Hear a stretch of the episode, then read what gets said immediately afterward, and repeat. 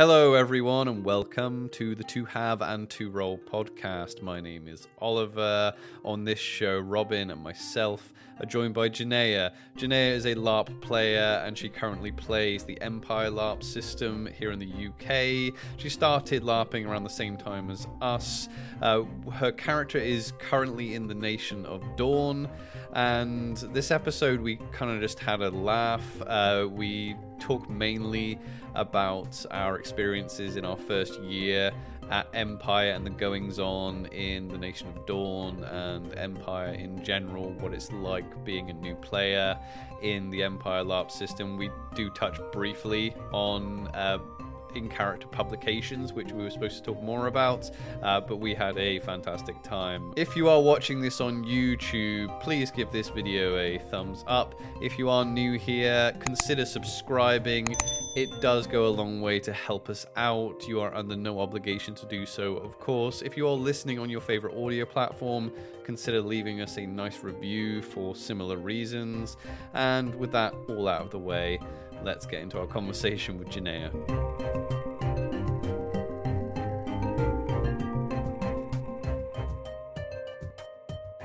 We've got our friend Janaya here with us. We had to get someone from Dawn on because we've had too many people from all over the Empire. We need to get Dawn people on. We need more Dawn. Yeah. E1 is close. E1 is close. Are you ready, Janaya? I'm in it. I'm down. And I can't be more ready. I'm halfway through a Desperado already.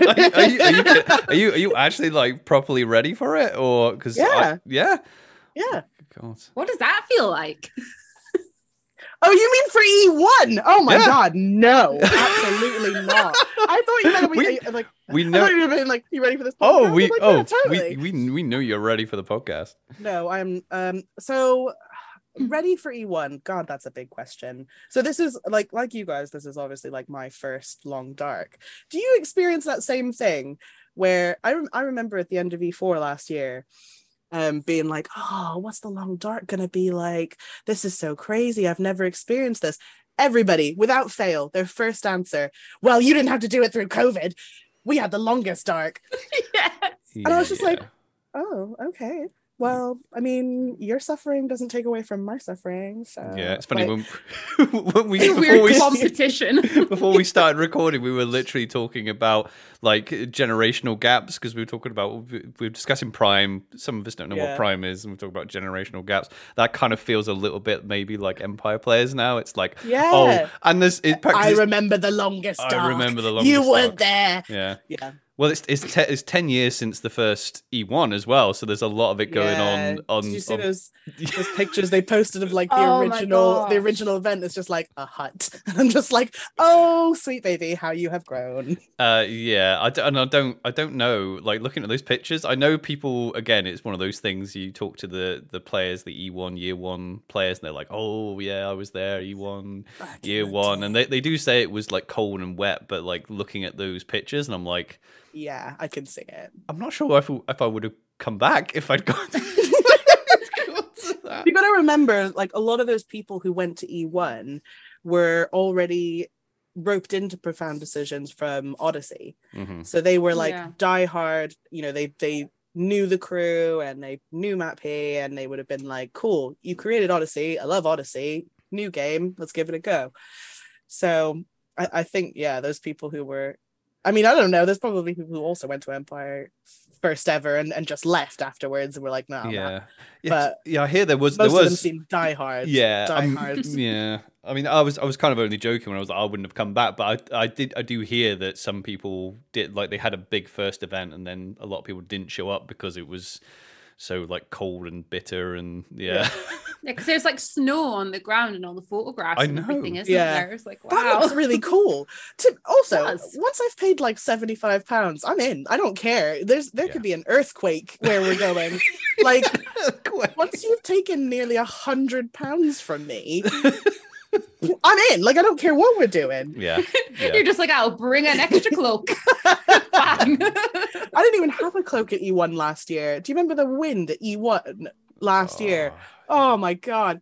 I thought I was going to die. I was sleeping in a tiny little, I learned very quickly what was working and what wasn't working for me with Empire. Uh-huh. Loved every bit of the game, all of the role play. But what I really, really got wrong was that E1, I literally just slept. I slept OC and in a just crappy little pop-up tent that I'd had forever, because I was just like, I'm lazy. I don't want to put up a proper tent or buy a new one. This pop-up one, you literally just flip it and it's done. And then you pop it, pin it down. And I was like, I've got a spare duvet. I'll put that on the ground with a yoga mat underneath. I'll be totally fine. And I thought I was going to die in the middle of the night. Like I literally was like, this is what it feels like to actually freeze to death. Yeah. I slept in like all of my clothes. So that first E1, I didn't take off my costume the whole weekend. That's easy. I just added on new layers on top to sleep in.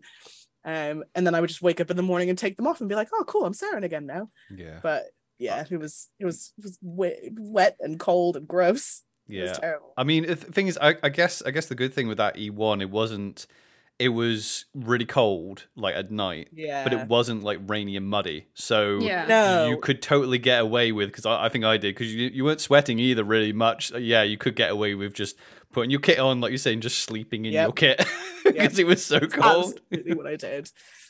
And the other, obviously, like the other drawback of being sleeping OC is that then I have to wake up and then walk to camp. So I was like, this just kills two birds with one stone, surely. Yeah, yeah.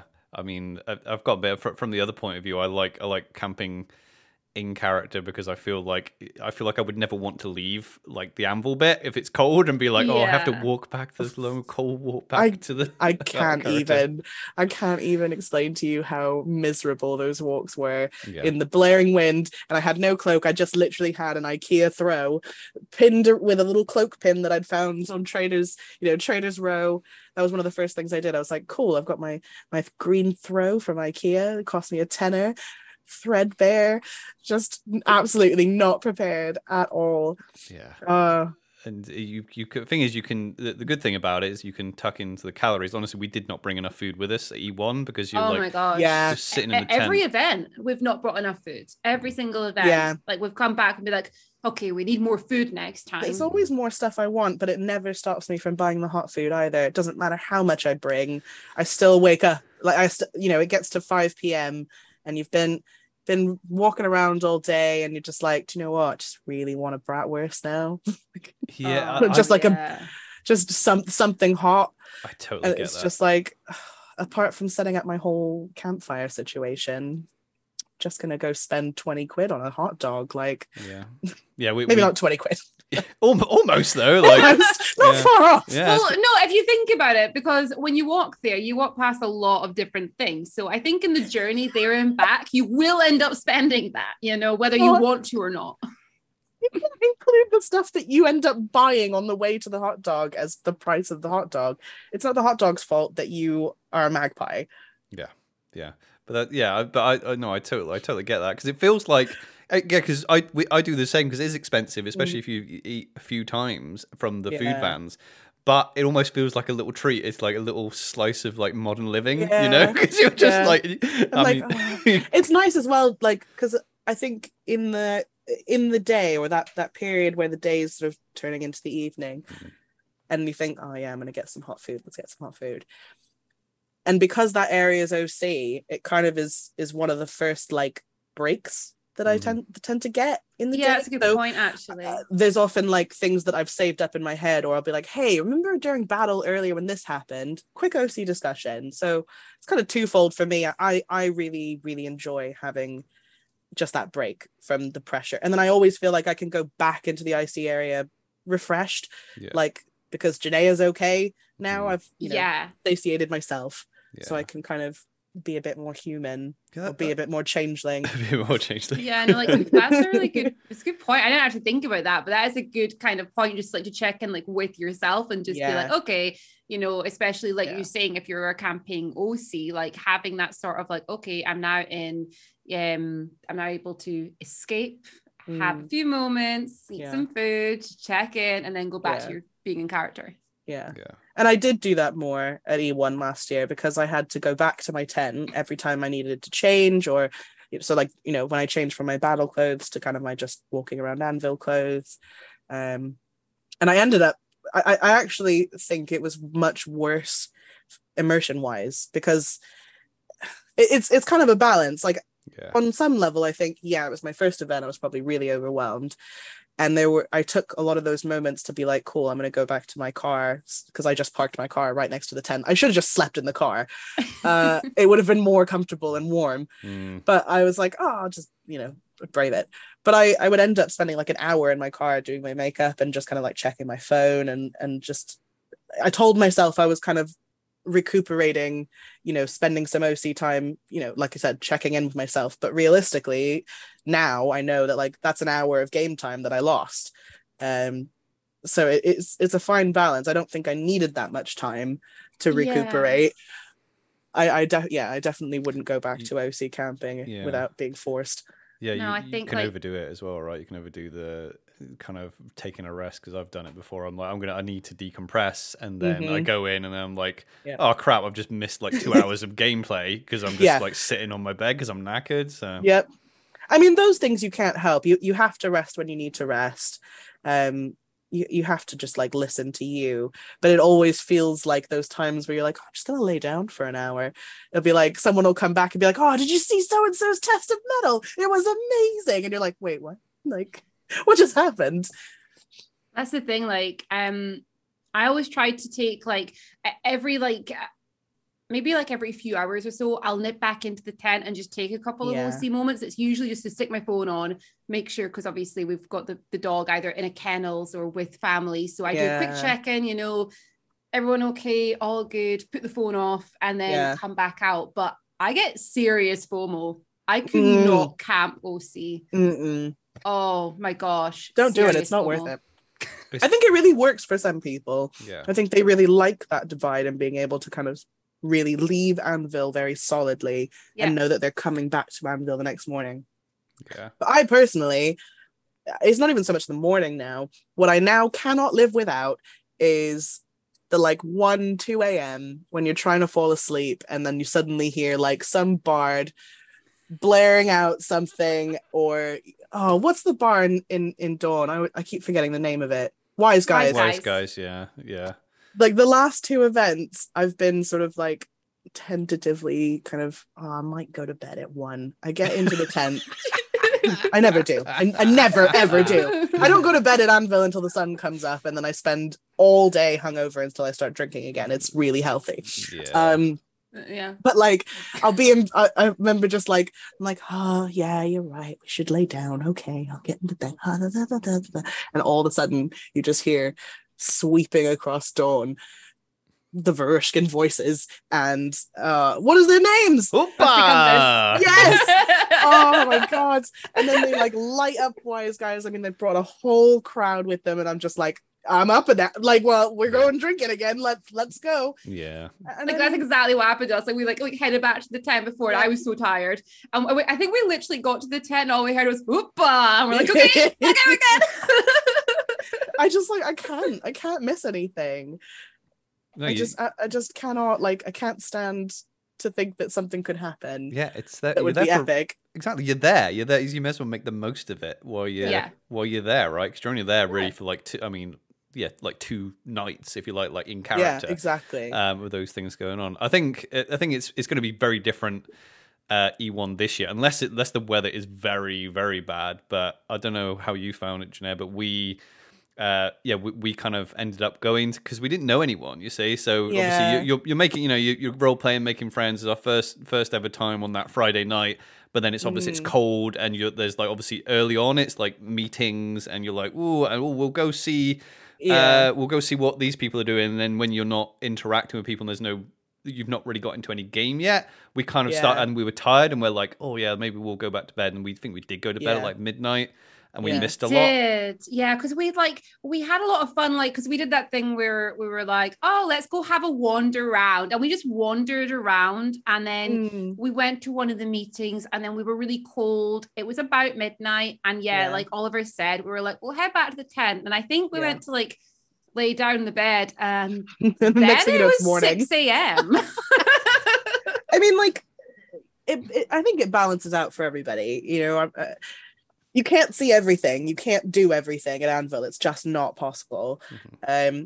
And as much as I love staying up till the bitter end and being the last person to be kicked out of a party tent, there's probably people who love being there straight away at time in and have lots of game there first thing in the morning, whereas I'm hungover, scrambling to find a bacon sandwich, like, you know, just waiting for 12 o'clock to hit so I can start drinking again without anybody judging me. Like, I love seeing you in the morning. You're such a different person.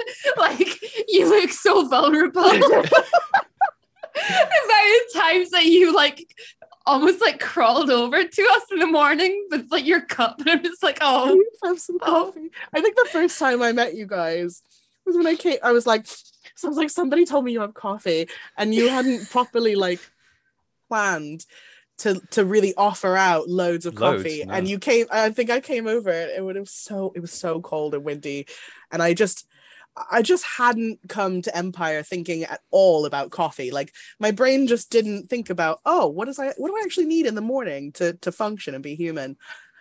None of that processed at all.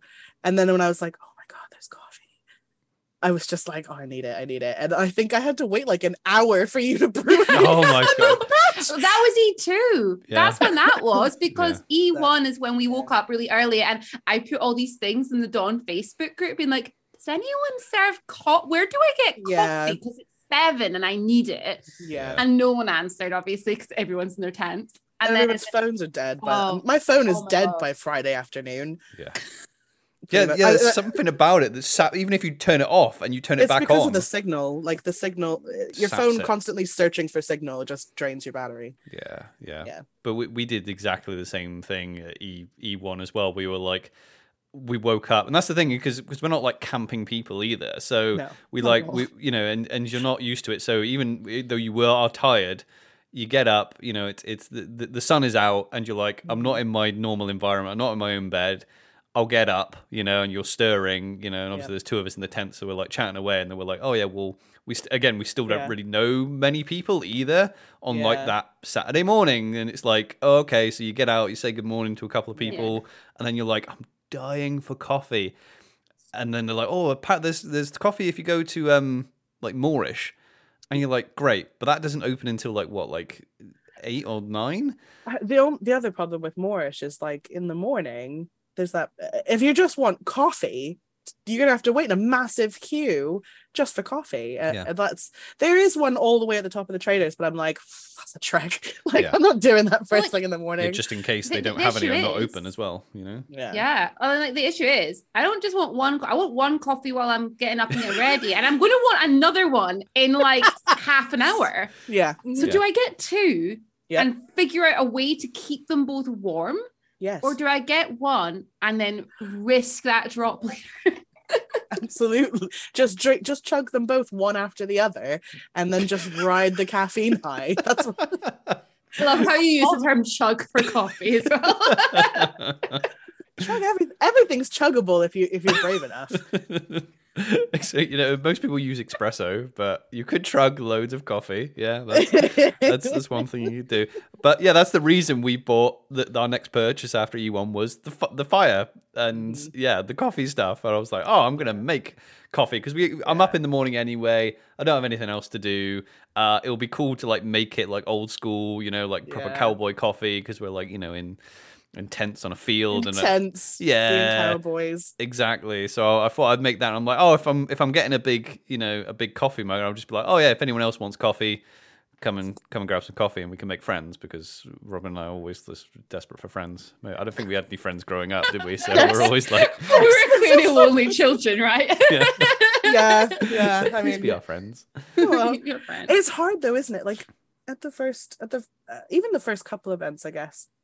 Like. Everyone's really friendly, but it's just so weird, like knowing how to navigate that. Like, what do you talk about OC? Because there just isn't enough time for me to properly get to know you, and it kind of has no bearing on like how I feel about your character either. So I find myself like entering into like the kind of small talk where you're both kind of just pretending that you've already known each other for a while.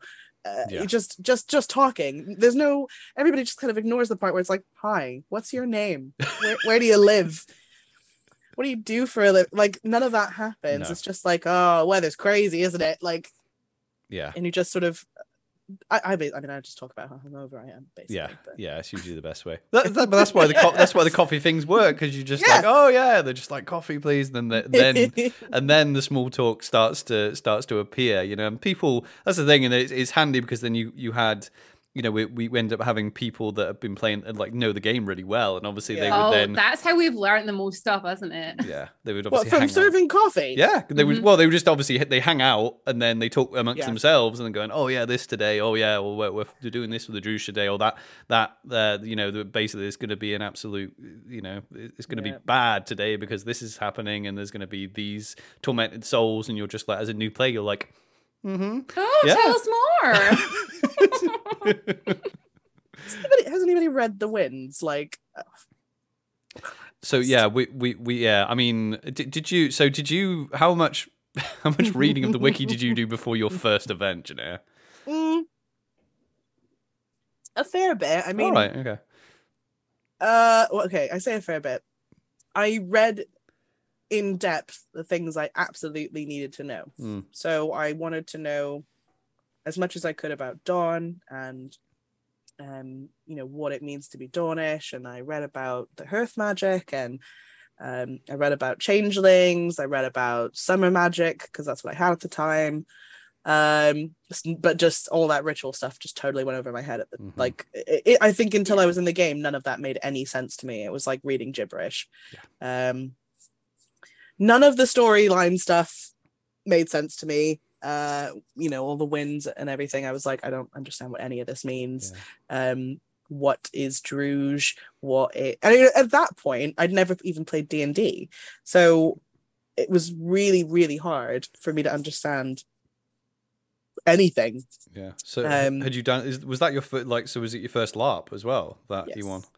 Yeah, you're hardcore like us. Yeah, yeah. Just went in absolutely balls to the wall. Yeah. Just have you just tried. Have you done any like role playing or like improv or anything like that beforehand? Or yeah, I'd done improv. That sounds so wanky to say. I've done improv. No. Went to drama school, you know. Literally, no, I didn't. No, but I did drama in school and at A level, so I was like, oh, it's just acting but with drinking and we're outside, I can do that. That's a new description of LARP. It's like acting but with drinking and outside. Tell me I'm wrong. You're not wrong. Yes. So I mean, I think that was kind of enough to make me think, oh yeah, I can get through this. I hadn't really put much thought. That's total understatement. At E1, I had probably put about 11% thought into what it really meant to role play and be a character. And it wasn't really until I was playing the game and, you know, finding those like little moments, usually when I was like, you know, writing a good kind of buzz, in the early evening, where I kind of realized like who the character was and had those little like moments in my head where I'd think, oh, okay, this is what I need to be all the time. And then it wasn't until, you know, before E2, E3, where I started to really think, how do I get into that mode without drinking? I'm painting myself to be a real alcoholic here, but like you're fine. So I just kept drinking. Yeah. So and I'm thinking to myself, like, even so, I started thinking of things, even like playlists I could put together for the drive down there, just stuff that I knew would really help me get into that mindset. And like, it's not as if Saren's that far from me. I like to think that she's basically just like the Chaos Goblin version of me, which I'm, you know, I think is pretty typical for everybody's first LARP character. You just I think so. I mean, it works for the game, I think. Yeah. You know? Yeah. And you can be, you don't, I think I was so nervous before going in thinking people are going to ask me my life story, you know, people are going to quiz me on all of the details of my character, and they don't, you just show up and you be. Yeah. So I could easily just be Janaya if I wanted to, yeah. But it's much more fun to be somebody else. And then I have an excuse for all of the terrible choices I make and, yeah. You know, being just being really, really devious. I think that's a misconception that a lot of people have, because the game isn't like that, because it can be like that in D&D. And it might help you out if you've done a bit of D&D and you kind of know what role-playing is, but it really isn't like D&D role-playing, you know, because D&D role-playing, you probably are going to be like sat around a table and it's like, oh yeah, hello, you meet in a tavern. And sometimes you are going to have tables where they're like, where are you from? Who, you know, where did you get that scar? Where did you, and it's that, but at Empire, no one cares. People only care on your opinion on what's happening in the Empire. Yeah, you know? Exactly. And then most of the time I've heard people's backstories, it's been just volunteered. Like, I didn't ask anybody. I didn't ask them about it. They'd just be like, oh, well, I'm doing this quest because, you know, the I carry the sword of my father and all of them. Are they from Wintermark? Well, I know, I'm obviously talking about Wintermark there.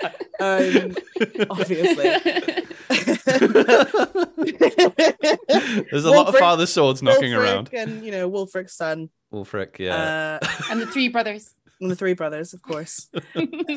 But yeah, like nobody asks you those things, and really you find that it's the really like boisterous people who volunteer their life story who you actually find that stuff out about. Everybody else is just kind of like, yeah, just sort of take them as they come. Yeah, I mean it's a but even in D&D, like, but like most of the time you don't care, like you care about your own backstory, but really people don't care about your backstory, right? Because it's not there. Because especially because that's one thing in D&D and in LARP, like it's you're the hero.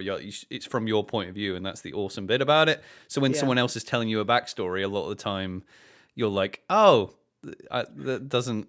And the only time it's good in D&D or probably in LARP is when it becomes like relevant to like a character's development, you know. And it's like some people are very good at it, Dave, who plays Mercy, is very, very good at it because he weaves. I don't know anything about Dave's backstory, but he doesn't like he weaves it into his current role play. So it's not as if he's like, oh yeah, I was this and la la la. He would just be like, oh yeah, la la. You'll be talking about something like talking about true love, and he's like, all right, I received a letter yesterday from my, you know, retainer, or he has a messenger person, and he'll like drop it in that way because it's relevant to what is being said instead of being that player who's like, oh yes, well I'm on this quest and blah blah blah. I've got my father's sword, or I'm looking for my father's sword. Or... Genuinely, you've just told me more about Mercy than I ever knew. Yeah. For me, Mercy just shows up and plays songs, and I give him some coin, and that's all I need out of that transaction. He's a bard. Like he really does play that like tortured bard sort of role so well. I have seen him. So I don't know his backstory per se, but I definitely I was obviously involved in the Flower Festival. Yes. Last year, and got lots of inside knowledge, which was just fantastic. And I just became like really, really engulfed in people's stories. There were so many people who were like, "Oh, I need you to give this rose to so and so when you do it. I need you to say these words exactly, and then come back and tell me what they said." And it was just fascinating. Like, and people would just absolutely volunteer the terrible things that they were doing and planning, like, and it was great. I was just like, yes, please tell me all of your secrets. I'm listening. That's amazing, because it was like all the gossip like around that, like, because obviously we saw you walking around, and I hear people like whispering, being like, oh, did they just give such and such a flower? Like, who did they give that from and everything? Yeah. And like, it's all the gossip behind and everything. And I'm like, oh, this is really interesting. We might need to give it a little bit of context. So like, no. Just a touch of context. So I was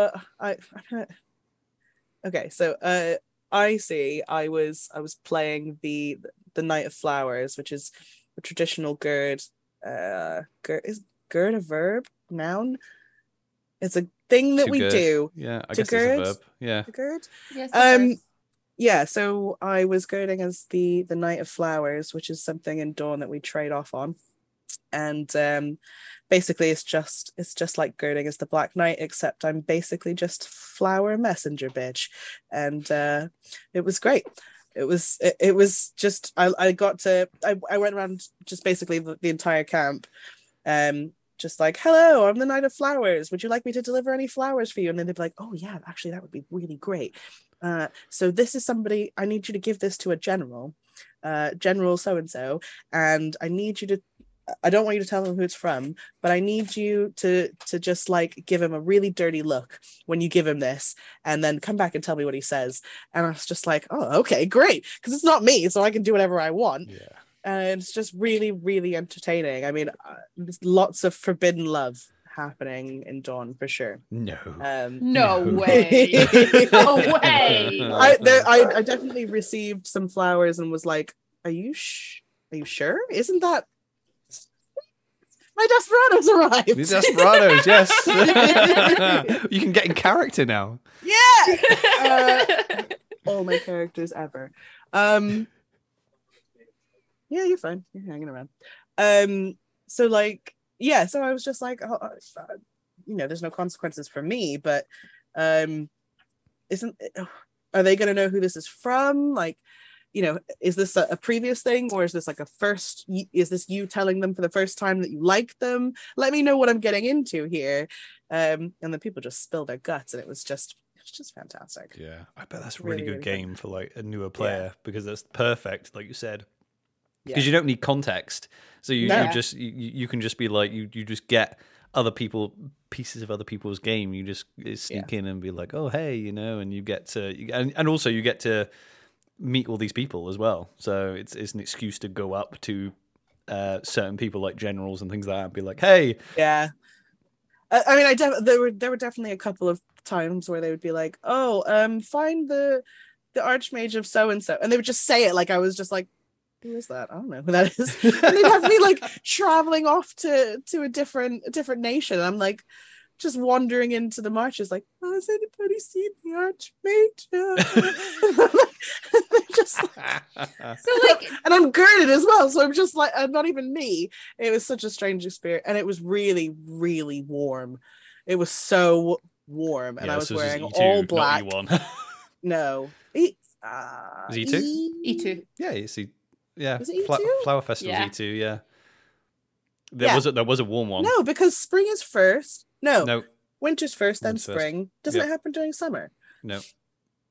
Oh, I think. No, it was E2. No, yeah, I barely knew anybody. I barely knew where I was going. It was fun, but I definitely got bored after like a few deliveries outside of Dawn. I was like, cool. Now you've made me walk all over the place. I'm done.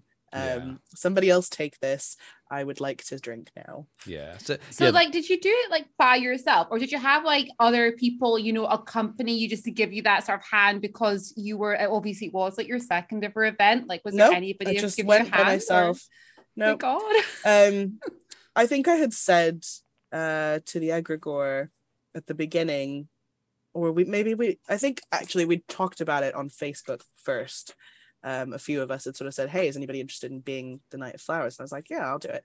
So then the egregore kind of had a hit list of who to kind of go, well, you said you wanted to do it. Here's the girding. Like, get on with it. Deliver these things. So she gave me the first flower to deliver. And then that just sparked. Everywhere I went to deliver something, someone else would give me something back to deliver somewhere else. And I did that for a while until I just got really hot and tired. And I was like, okay, I need food. Yeah. Yeah. And then somebody else took over for me and did the same thing. So, and similarly, I think it was their sort of, you know, first or second event. Yeah. Yeah. Amazing. So it seems like it was kind of carried by a lot of new people. But like you said, it's the best. It's kind of it was a good way to like get to know people, and even around Dawn, you know, by E2, people would be like, oh, this is going to so and so camp. I'm like, I don't know where that is. Who are those people? And they're like, oh, the big red ones over there. And then you're so, like, which is probably still how I give and receive directions. Yeah. What I love, because at first I thought I didn't know as many people as I should have, but what I realized happens is that people come into Dawn and they are given a house name, but they just mispronounce it slightly. And everyone seems to do that. So they're like, oh, I'm looking for house such and such. And you're like, at first I was like, oh, I don't know that house. But now I'm like, do you mean, was it this one? Was it? And I just give them a list. Was it this one that sounds similar? And they're like, oh, that's the one. And I'm like, yeah, they're over there now. If you tested me now, I think I could probably name 10 houses max. The rest of the, and I'm not going to do it because the rest of them would just get. Well, really, you wanted really a test. No, I think, I just sometimes I genuinely hear names and I'm like, oh, you can see right. Sometimes you hear names and you're just like, I don't know who those people are. I've never heard that name before. Are they new? Like, no, they're that massive tent over there with 100 people in it. There's a few houses that I haven't. Like interacted with yet, and probably by even like E3 I still didn't really know who they were. And then, like you said, there are some big groups and I'm like, oh, I can't believe I've not interacted with them yet. And then there's obviously like smaller, like there's people that have houses that used to have lots of players previously, but for whatever reason only like one or two members have shown up. So they're like, oh yeah, this house, and you're like, who? Oh yeah, well they used to be, you know, they have lots of players, but the players haven't been here past few events, and people so you're die, like, or you know, they move on to other nations, and then it's like you've got those two little people carrying the house, and they have to make up all this story for why. Oh well, why is Jarl not here? And, oh, he's you know he's back in Astolat or whatever it is, and just get on with it. What's the really big house that kept having parties? E3 and E4 is it Beaumont or Durandal? I always get them twos mixed up. Well, so wait, is Beaumont Durandal a person? Yeah. So okay. Dog's getting really excited. Okay, so they're not mixing up. Okay, so yeah, the is it the Durandals? No. So there is a huge tent. There was a house Beaumont and a house Durandal, and there's a character. There's the Earl. Why it's so confused. I'm pretty sure the player won't mind me saying that there's a character called who's the Earl of House Durandal called Beaumont Durandal. But yeah, no, that's they have the big tent. Where they have the bar. Big tent. And then next to them is another big house across. So like round about where we camp, there's the Brightstones behind us. They usually have parties going on. So usually I've got an invite to the Brightstone party. I've got it marked in my calendar. I'm so excited. I'm so excited. I went to History and Virtue office. You were there. History and Virtue. I was talking about it. I know. Oh. Yeah. I'm like, oh, remember History and Virtue? We were both definitely there. We were both definitely drunk. Yep. I remember everything. I was driving. He was driving and you and I were so drunk. I was driving the oxen. It's like, oh, pull the wagon round, dear. She's a bit tipsy. It's a long way back to Dawn from High Guard.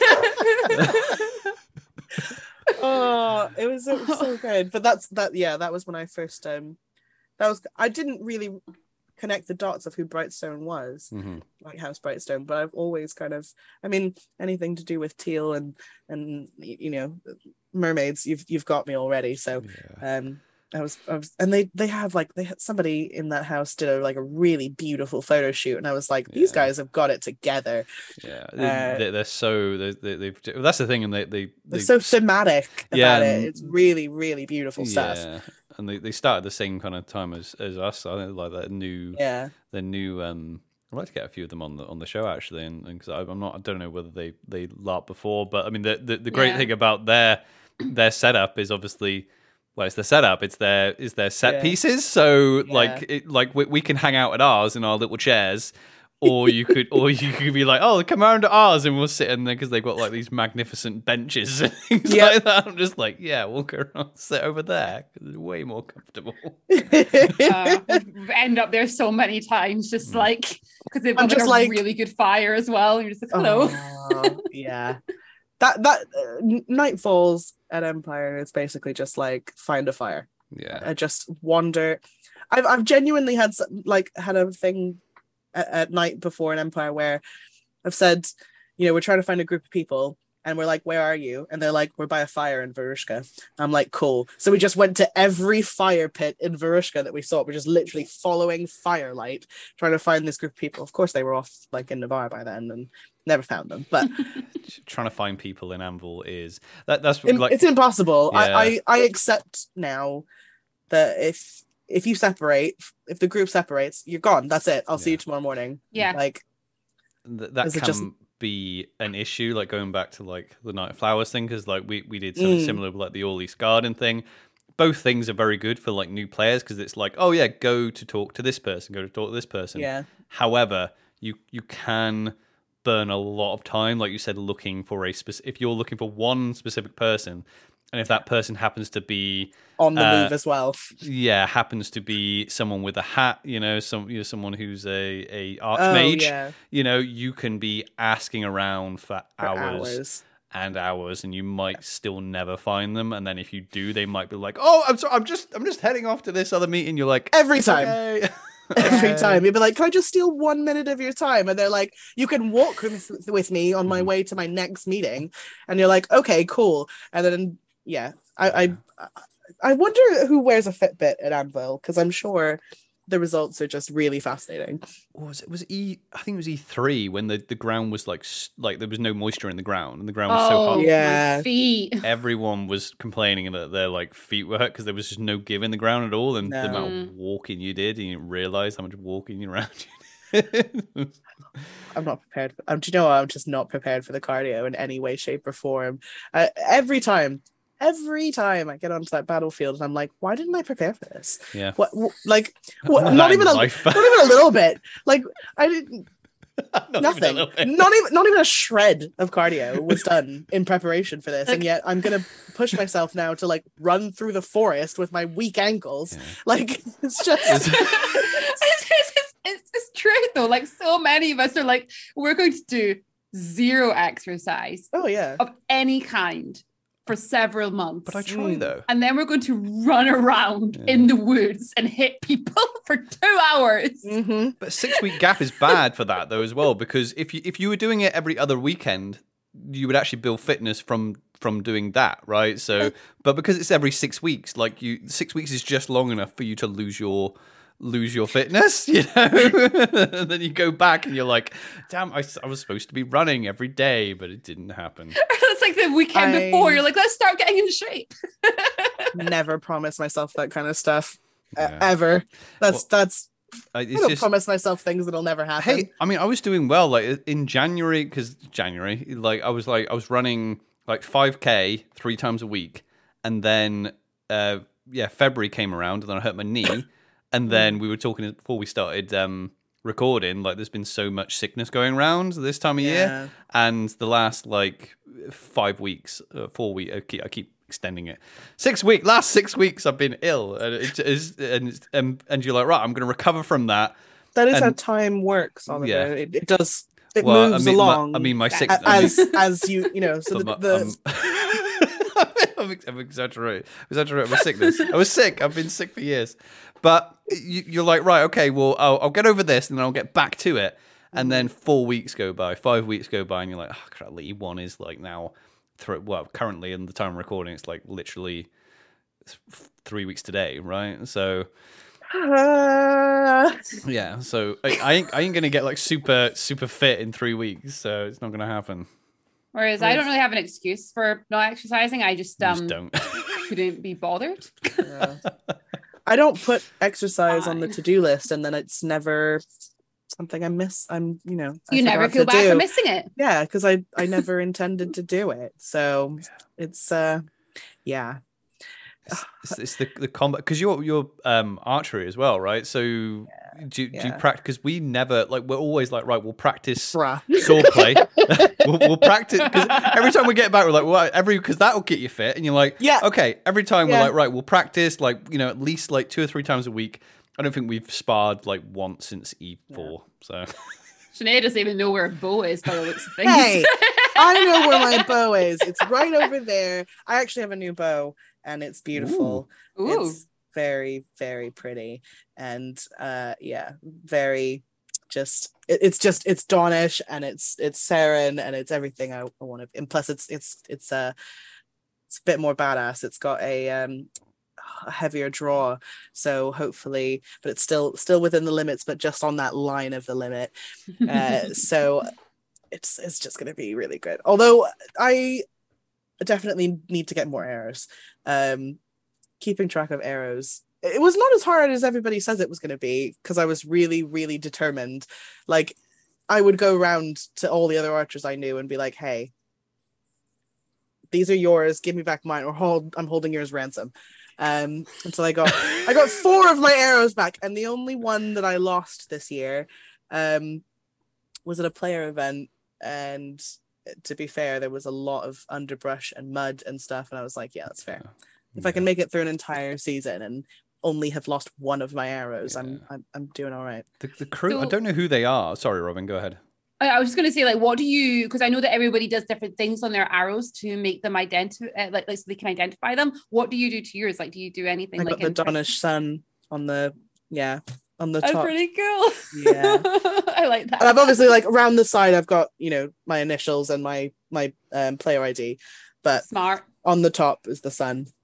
And it's really funny, because there have been times where I've seen people across the battle line aiming my own arrow at me, and I'm like, hey, and then it comes towards me, and I'm like, I'm getting my arrow now. You use my own spell against me. Nobody makes me bleed my own blood.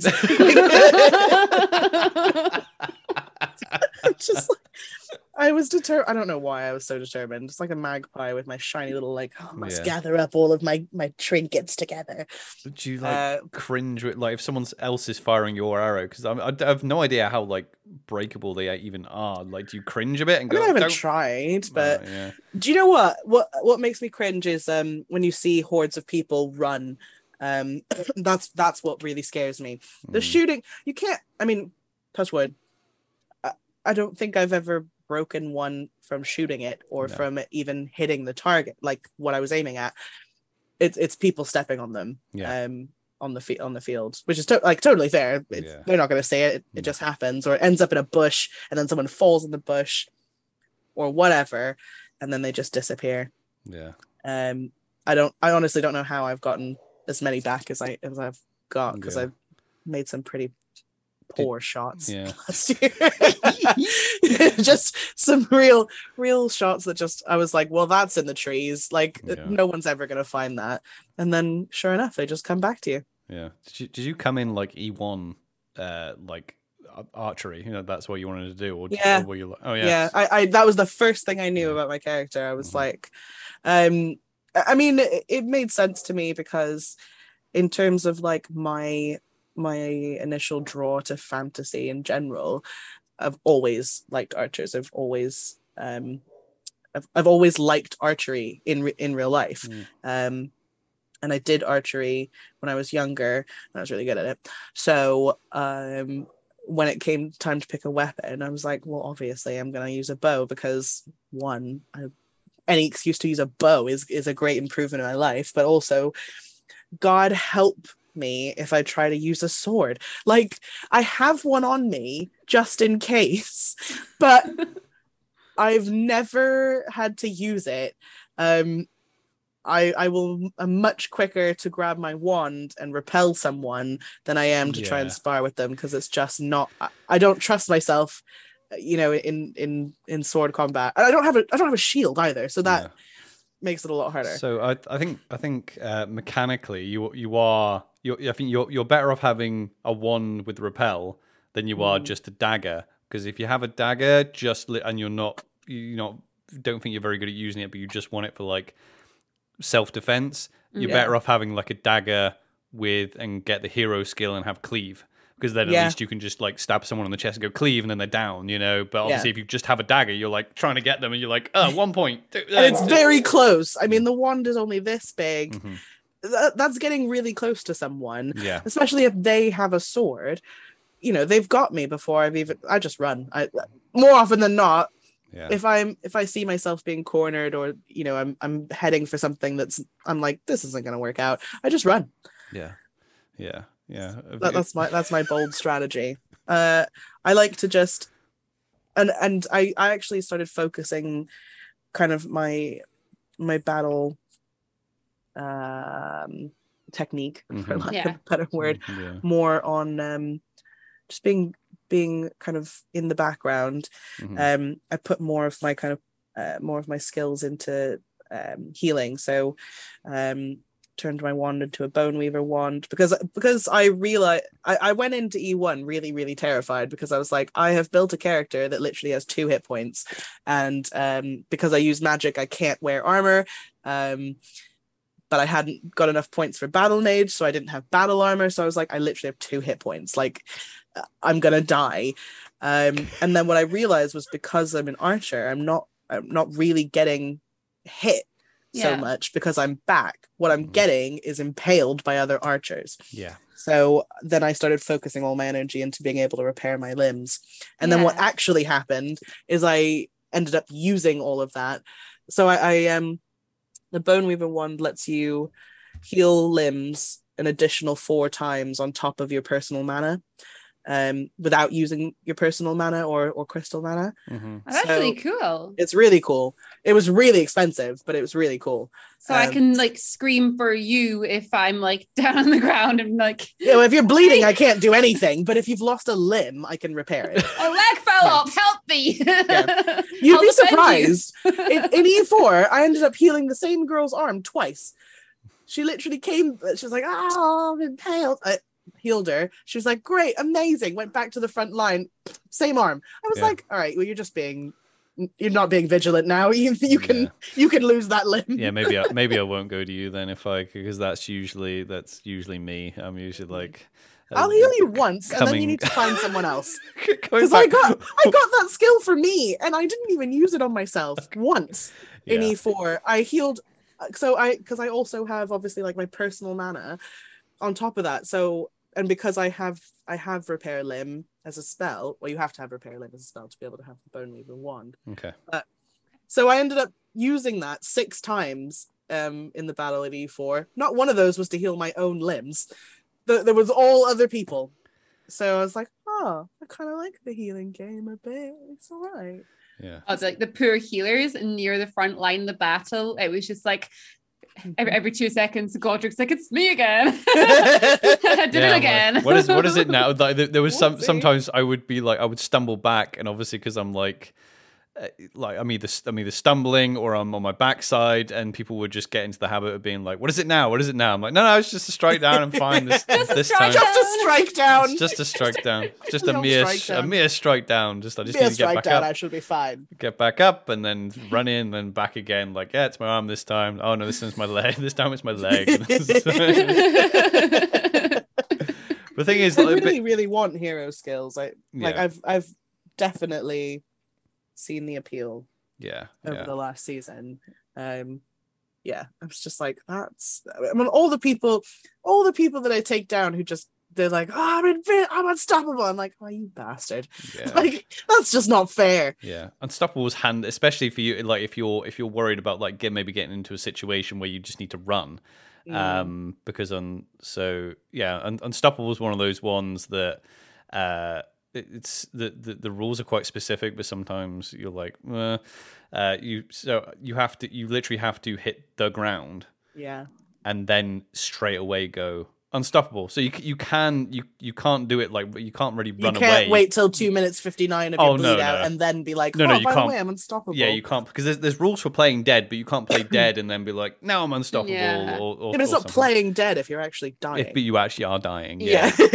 But also, like if you're wanting to use it for like being able to run away, like you wouldn't be code 0 and then like as you're running go, oh, unstoppable, and keep running. I think you do have to, but it might still work if you're like, because it worked like if someone impaled you in the chest and then you're down to zero and then you go to the ground and you go, I'm unstoppable, you get back up and then carry on running. So it might be handy for you. I think it was when we were having a conversation before, was the I think I said to you guys before, that was the first time I realized that being impaled also affects your hit point. I probably should have died. I probably should have died at E1, to be honest. I'm on it. If I'm like, I don't, there's no clear memories where I'm like, oh yeah, I definitely died and just totally cheated. But if I'm honest with myself, Saren probably died at E1. Yeah. I just don't remember exactly what the mechanics were. Well, yeah, I genuinely was just like, since we're all being honest, impale was impale and hit points are hit points. Yeah, I didn't think the two of them stacked. Like. Yeah, no, it's the same as cleave, isn't it? Yeah, like cleave takes away a hit point, and then it also cleaves you. Yeah. Well, but if you get cleaved or impaled in the torso and you're not wearing armor, then you're down. You're straight to zero. Yeah. So it doesn't matter if you're on. I'm pretty sure it doesn't matter if you're on 10 hit points. So you just you just hit the deck. Yeah. At zero. That I had no idea of either. Yeah. I just assumed. And isn't the say you can't hit heads? Do you take a hit point if someone hits you in the head, or is that just in the face? So this is one, like, I looked this up a lot because there was a lot of back and forth with the argument and arguments about this. And what I found on the wiki, and people can correct me if I'm incorrect, but headshots, what I found was that you don't take anything because you're not supposed to, because they're not allowed. Headshots. They're not encouraged. But next, if it's your neck, which is also not allowed, you still take 1 point. And I don't know if that's because obviously when people are trying to hit shoulders and bits here, the neck can have like a gorget. Yeah. And I might be wrong. It's like, well, why wear that armor if you're not preparing yourself to be hit in the neck? Yeah.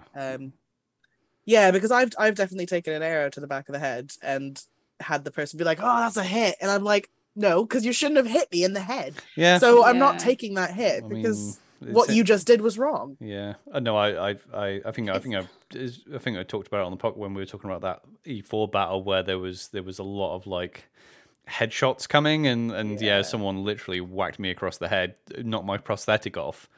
And was like laughing about it, and I was like, "Dude, like," and I didn't take that hit because I was just like, "No, I need to time out because I've just been smacked across the head." I couldn't even keep count, so it's like, well, you know, I think when it comes to that, you're just like, "Oh, I don't take that hit," but I have been hitting like the neck here, and I'm just like, "Well, that was a pretty good," and they obviously weren't aiming for my eyeball, so yeah, I'll take that hit. It's fine. I don't. Also, since we're being honest, I like at E1. I think I was a bit confused with. It was either get it together or stay with me. I think I took too many hit points from stay with me because I got confused. So do you just get enough to get up? Yeah. So stay with me. I think you get one if you're on zero. Okay. Stay with me can only be used if you're on zero and on the ground, and you can get one back. Whereas get it together can be used at any point, and you regain 3 hit points. You don't go over your maximum. So if you've only got 2 hit points, you're not going to get an extra one sort of thing. Yeah. But it will heal you just to maximum in that case. Got you. Yeah. Yeah. So I think it's totally just, I bring that up because I think it's totally normal for people to like make those types of mistakes and be like, oh yeah, I think this is how it works. And I think that players, I'd like to think that players and refs alike kind of, the fact that we you know after E1 get to completely have a free reroll of our character makes me think that any mistakes I made at E1 nobody cares about, and I genuinely think that even like going forward, you know, this season or whatever, I'm gonna keep making mistakes because I'm it's still new to me. And I think as long as my mistakes don't directly and negatively impact someone else's game, you know, there's definitely a difference between not taking a hit in a very glorious fight where it's very clear that you've been hit and you're just being a dick and not taking the hit. Yeah. That's not something I would do, but something I'm not sure about, or a mistake I make, or something where I thought, oh, did I just trip over a tree, or did an arrow hit me in the side? Like, I'm not really sure. I just genuinely think, who really cares about that? Like, at the end of the day, if I cheat, I'm only cheating myself. I'm not cheating other people. Exactly, because if you are doing that, then what the hell are we doing? Like, what's the point? Yeah, it's. I'm not here to cheat my way into living forever, but I do genuinely make a lot of mistakes, and mistakes are fine. And it's overwhelming. The battle is so. Well, yeah, you're expected. Obviously, if it is, it's like thing is, I don't know if have you done any other LARP systems or anything? Because I know no. So I've done I've done player events. Yeah. Well, they were all non-combat player events. Yeah, because no, that's not true. I went to a pretty combat-heavy player event. It's still Empire Universe. They weren't combat-heavy, but I lost an arrow shooting someone. I was crew. I wasn't even a player. It was because it was supposed to be really combat heavy, and I was really excited to kill people. And then we got there and nobody died, and it was really disappointing. Yeah. Like, don't tell me that we're in the barrens and people are going to die, and then I don't actually get to kill anybody. Like, so, that's just because there's a player event happening like this weekend. Like it's in like Broceliand, and I think Queen. I can't remember. I think about a fallen queen. Yeah, and when they say, I think coming into LARP and learning about it, you see that term high threat, and I just go, oh no, I don't want to be doing that. But no thanks, I choose life. Like hearing back from people who go to these events, they're like, oh yeah, no one died. I think they're just making it very clear that there's going to be combat, and it's possible to die. I think genuinely people. There's plenty of people who, well, not even non-coms, but plenty of people who even do like combat sometimes just want to go to a player event where it's like, do you know what? All I'm going to do at this player event is have a meal and a drink and a chat. Yeah. And that's enough for me. Yeah. And I like to know, can I go around this corner, or is someone going to pop out of this bush and stab me in the middle of the night? Like, just let me know what level of preparedness I need to be on. That's what I need. So yeah, I brought that up because I know there's other systems that use, like, they don't have any hit points whatsoever. It's just like you go down if you feel like you should go down, which is hard, but you're like you said, it's overwhelming because you're like you're in this battle, especially if you're a new player, and you're like, I've got to keep track of hit points, and then I've got people like shouting things at me and being like weakness, and I'm like, I don't know what weakness is, and I don't understand what's happening, and then you're like, then time more time goes by and you're like, wait, how many hit points am I on? I've got a potion, am I on 2 or 3? Or it's tough. Yeah, it is. I honestly I find it really, really difficult, and I've also the moment where role play for me always completely falls apart is when I have to die. I'm really bad at dying in character. As soon as I know I've got 1 hit point left and someone hits me, and I'm like, there's always like a 30-second delay where I've been hit and I'm like, oh, I'm dead now. I guess I better go home. Guess I better die. So I never die where I am. It's not because I'm not trying. My brain just seems to have like a delay. And I never die. I never just fall to the ground where I am. I always step back a bit, and then I'm like, I know. Honestly, I've can't do it either. Where I'm supposed to die, ever, or bled out. Yeah, bleed out. Like when I was like bleeding out at one point, and I was like, I think it was actually when we had come through like the through the gate at one point, and when we were possessed. No, we were. Yeah, we were possessed. Yeah. Yeah. So all of that, and I was like, and obviously they were all like trying to hit me, and I came down. And I was like, you got me, and I was like, wait, that's not what. You got me? Like, what is that? I don't know. The girl was like, oh no, I'm dying. Yeah. Oh, I can make noise. Oh, I'm being dragged somewhere. Never mind, they've got me. Yeah, like the countdown timer thing for me, because obviously the big thing when you're bleeding out, you can make noise. You know what? It's 3 minutes. I can't. Like, I mean, I can barely count. Never mind, count and speak. I have an end timer now. That is actually really smart. That's incredibly smart. Yeah. I've always thought that. Luckily, someone has come to heal me quite quickly whenever I've been on, like, down, but. I've always thought to myself, like, well, how would I actually know what 3 minutes was? Am I supposed to sit here and literally count to 63 times? Yeah, you're literally supposed to do that, yeah. And yes, that's because I don't know what 60 times 3 is. It's okay. But yeah, it doesn't, like, it's a trust-based system, so the rules are supposed to be slightly loose, and it is like the in-game ethics of it is quite. It's a little bit unclear. Yeah, like if you make mistakes, that's fine. If you're not, if you're, like you say, affecting someone else's game because you're cheating yourself out of like a hit point or something, or a hero point, that's not right. But I think we've discussed this before. I'm like, because I've speculated this, I'm like, so, because like people who, they like their characters. You paid a lot of money to play your character. You have a story that you're wanting to finish. You've got this person you want to go speak to, this storyline you want to like end the thread. Yeah. And you're leaving the battlefield and you get hit in the back and you're on one hit point. I'm like, I don't know. I feel like it's pretty much a victimless crime to be like, oh, I'm just going to take that hit. And technically, you shouldn't do that. But at the I know. And I complain so much about people who don't take their hit points. Yeah. Who don't take, it's really difficult as an archer, I think. It's just a real common gripe between archers. There's no when you get hit with a sword, it's very obvious that you've been hit by a sword. Also, the person is in your face as well, being like, I saw that. Yeah. When I hit you from a distance with an arrow, especially people whose back is turned, and it's happened to me, so I know how easy it is to do. That it just, they're foam. It just sometimes feels like someone bumped into you. It doesn't feel like you've been hit. You might kind of feel something, but you don't know until you see an arrow on the ground or whatever that you've been hit. So, you shouldn't even have to call impale as an archer, but I do. And there's definitely been times where I've screamed across the battle line, like, get down, you lost a leg. Yeah. Yeah. I took a really painful shot from an arrow at E3.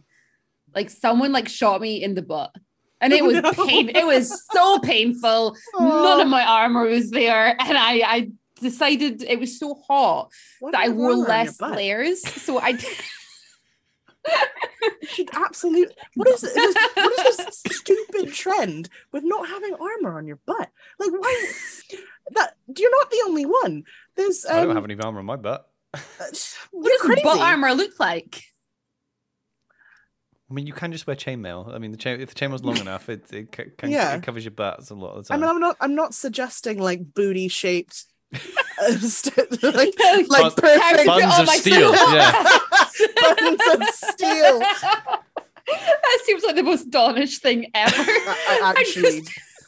It actually does. If someone does not now create like a bakery called Buns of Steel, I'm going to be real disappointed, Dawn. But everybody in Dawn has to wear them.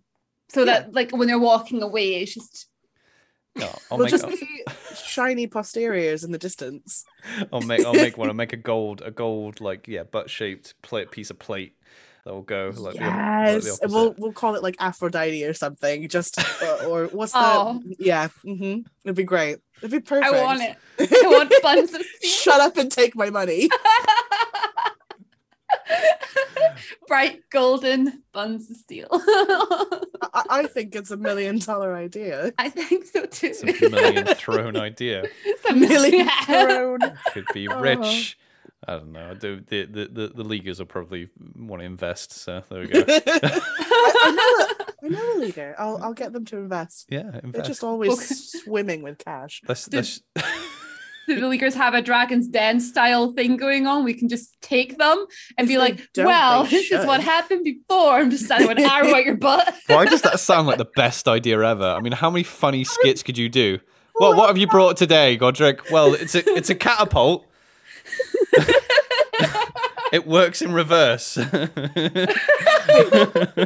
What, it sucks people towards it? It sucks. Pull this lever and the Druze will... I don't think this is going to work. No. How much of the business are you gonna offer me?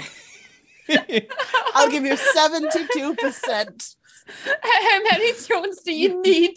Well, I'm not in this for the money. I'm just in this for the sucking. Oh my God. Said every Kikabeo ever. I mean, could you imagine that it would be? I mean, you could do some real funny stuff. You could be like, right, and you could like have a diagram of like a mechanical horse, but no one really knows what a horse looks like. Mm-hmm. So you're like, we could breed a selection of beasts that are four-legged. Have you ever wondered, my legs are really tired, my oxen is way too slow. Well, I give you this beast. So what you're talking about here is trying to bring horses yeah. back to the Empire. Yeah. We'll breed up something.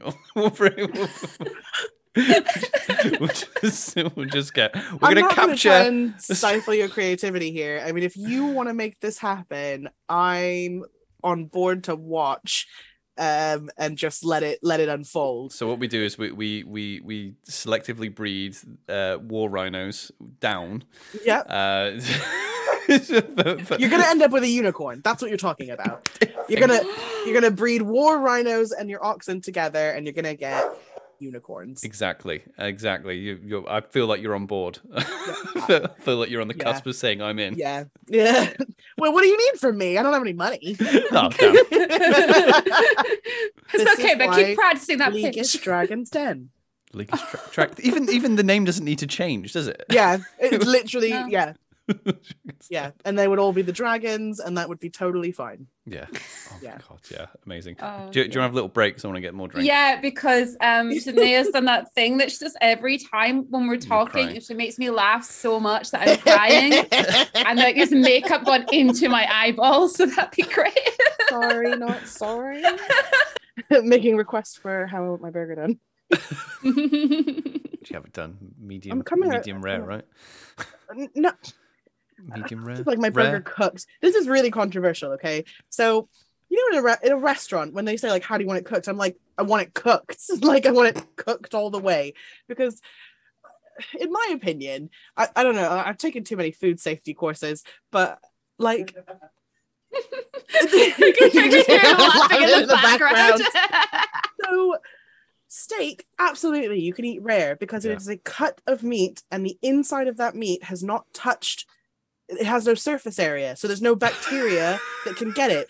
But burgers are all surface area, so the inside has. They're also just beef. Yeah, but there's all the ground beef on the inside has been touched by air and bacteria, so not cooking it is stupid. No, I agree. Like, I'm don't at me. Cut that up the podcast, otherwise people are gonna come. They're gonna come. For I you. Like burgers to look a little bit pink in the middle. Okay, no, I like that. But yeah, that's very much depends. Like they need to be juicy. It doesn't matter. It doesn't matter if it's pink, but as long as they're juicy. Like I prefer like if they're gonna overdo it, then I'm gonna be like cook it. Don't. I'm not saying I want it burnt to a crisp, but I don't want my burger to bleed. I don't think that's. It's just not okay. Like, yeah. It's like every time I ask for how people want things done, I've just got this image of me cooking at LARP or something. Be like, so how do you want it done? Like this. Okay, cool. Everyone's getting it burnt to a crisp. Good fucking luck. That's all I know I can do on this thing. I mean, campfire cooking in the evening when you've had a few drinks is just really interesting because it just gets really lazy. Yeah. I'm gonna do something at Ewan though. I've saved a load of stuff in my freezer. I like egg. I really like eggnog, and I make really good eggnog. So I am making a big batch of eggnog so that Ewan at night I can warm it up over the fire and have hot eggnog. Well, I know where I'll be. Hell yeah. I'm just thinking, I'll be Saren and Aranel just totally drunk. Just getting drunk off eggnog. I think we should do some see if we can get a hold of some mulled cider as well or something. And if we're already heating stuff. Is there I've got stuff for that. Like mulled mead. Well, yeah, I guess. I mean, try it. You can make mulled wine, so... We could try mulling anything, really. Yeah.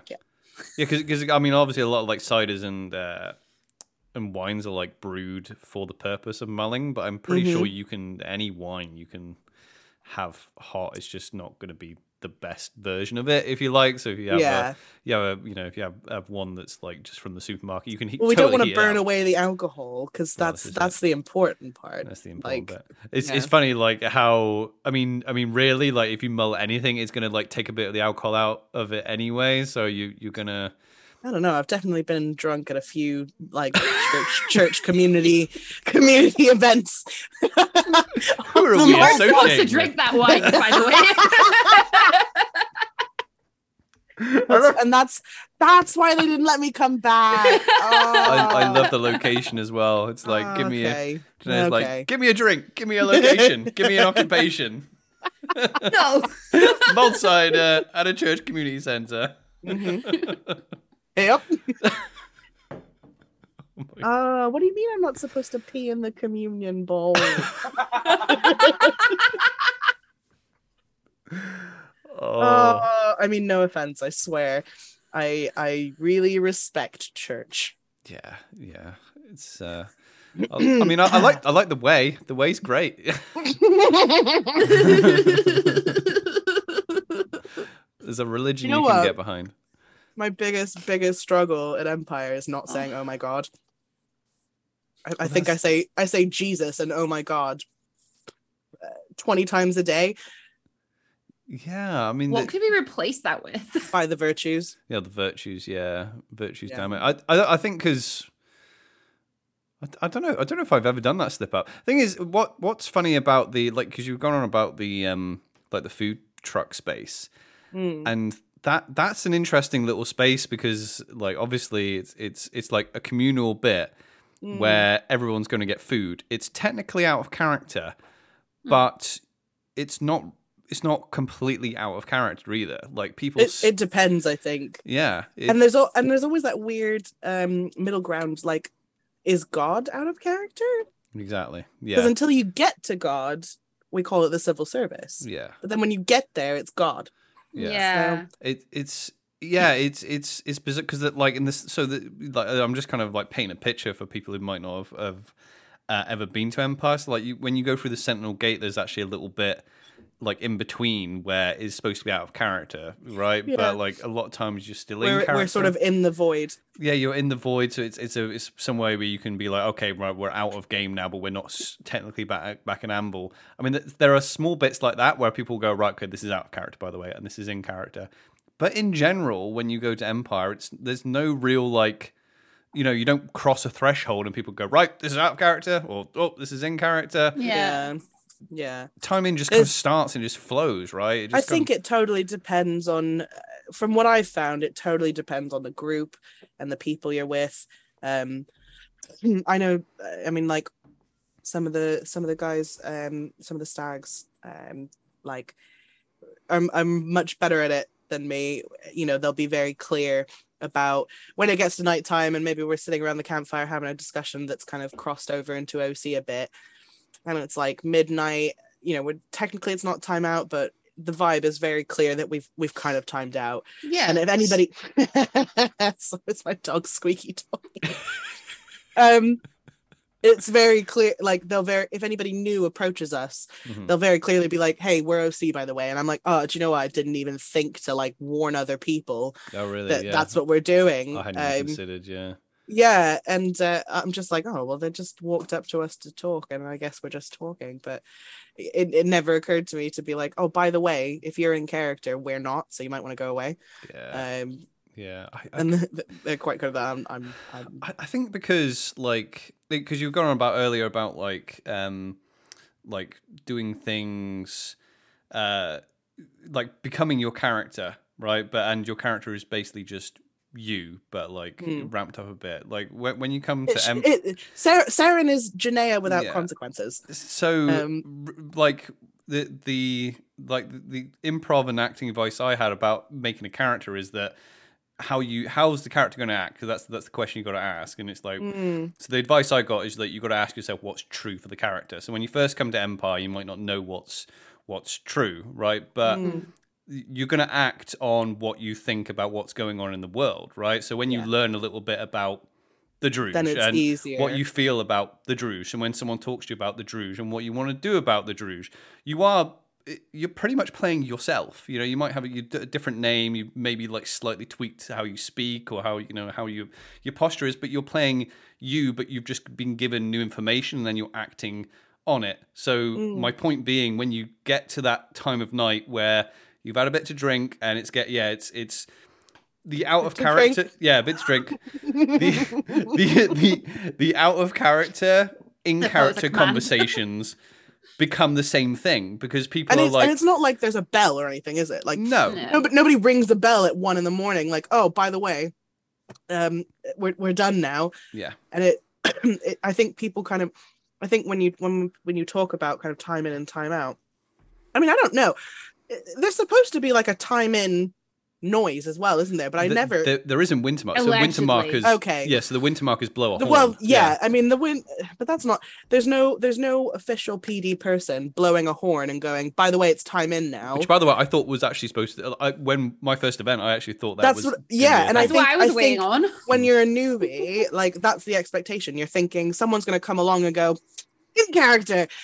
But it's not like that. It completely depends on your group and the people you're with and how dedicated they are to the role playing. And I totally, totally respect like people who take it super serious, and that whole scale of people who take it really serious to people who are just there to have a good time, which I think is probably the part of the scale that I'm closer to. But they both fit, right? They both fit in the world. Like there's no like, oh, there's the serious role players over there. It's not like when you're playing like.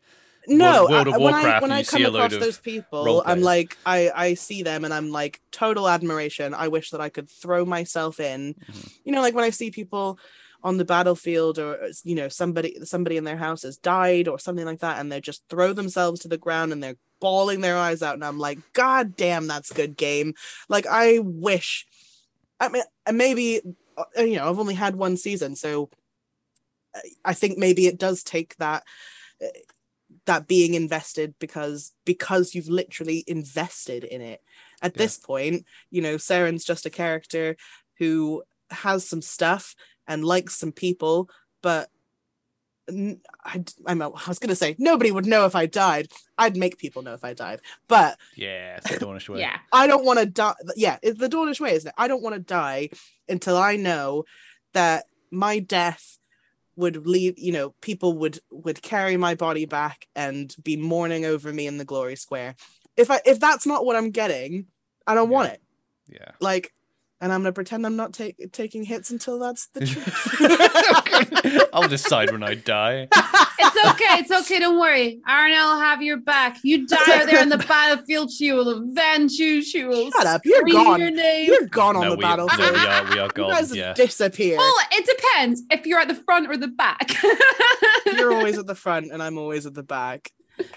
If we get pushed back to you, I will defend you, but we I may occasionally see you run past covered in blood and I'm like, oh, hey. And you're running off somewhere else with your swords and everything, and I just honestly, like, the highlight for me in like E4 battle was I found a good stump.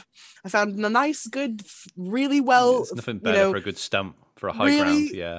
Really good stump. And I was like, I'm going to stand on this stump and I'm going to have a good visual of everyone on the other side. And it was great. Yeah. That was honestly like one of my highlights of that battle. Yeah. The stumps are valuable actually, because there's not many of them, and it's a very flat woodland as well. You can very flat. I think there was one time where we were monstering and they'd said, oh, you're going to be playing one of the ones that don't really do archery, so you'll need to bring something else. And then there were still archers there, and I was like, oh, these are just defiant people. I should be one of them.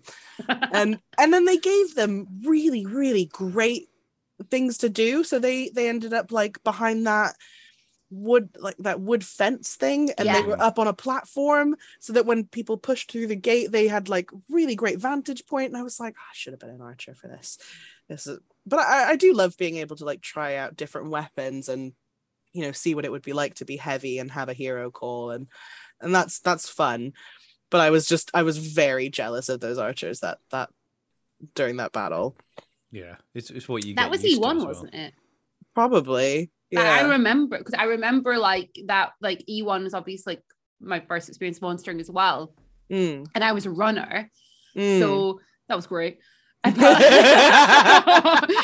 ran a day in my life. I was a runner. That's when I got in trouble for climbing over what I thought was a climbable, overable tree.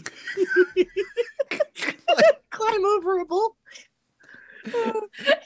Yeah, just push through it. Push through. Yep. Yeah. People seem to really struggle with that kind of barrier thing.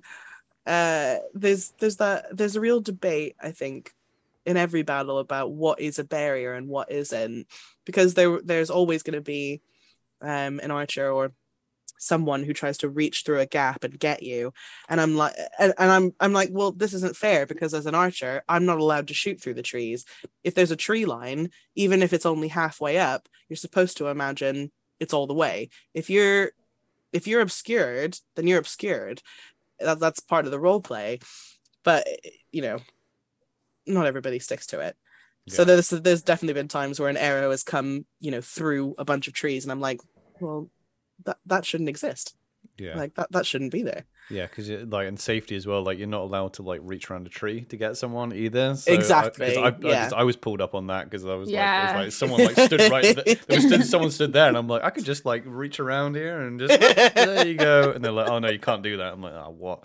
Yeah, so think you're being really clever in those moments, and then you know, a ref comes around and really knocks you down a couple of pegs, and it makes you feel like you've been told off at school. Yeah. But it's like one of the like nicest times that I noticed was like at one point when we were fighting, I didn't realize there was a load of like thorn bushes behind us, and it was going into a ditch, and we're fighting these Druze, and the Druze all went, no, stop, and they went over to like grab us because I was like about to fall into these bushes, and it was that like moment of, oh yeah, you're human people underneath all those mats. Yeah, you forget the orcs are people. I forget sometimes. Sorry. That immersion, like there's I can't remember who we were speaking to the other day, and they were talking about their experience monstering, and they're like, oh yeah, you know, like we've had to like in the last event we had to like take off our masks and be like, hey Imperials, remember we're like we're people, we're players, because it's difficult to get, you get so G'd up, and they, you know, they look like monsters. Fighting orcs is the easiest way to be immersed, I think, because when it's just other players, you know, who are dressed as God, I can't think of any of the human versions of Yugara.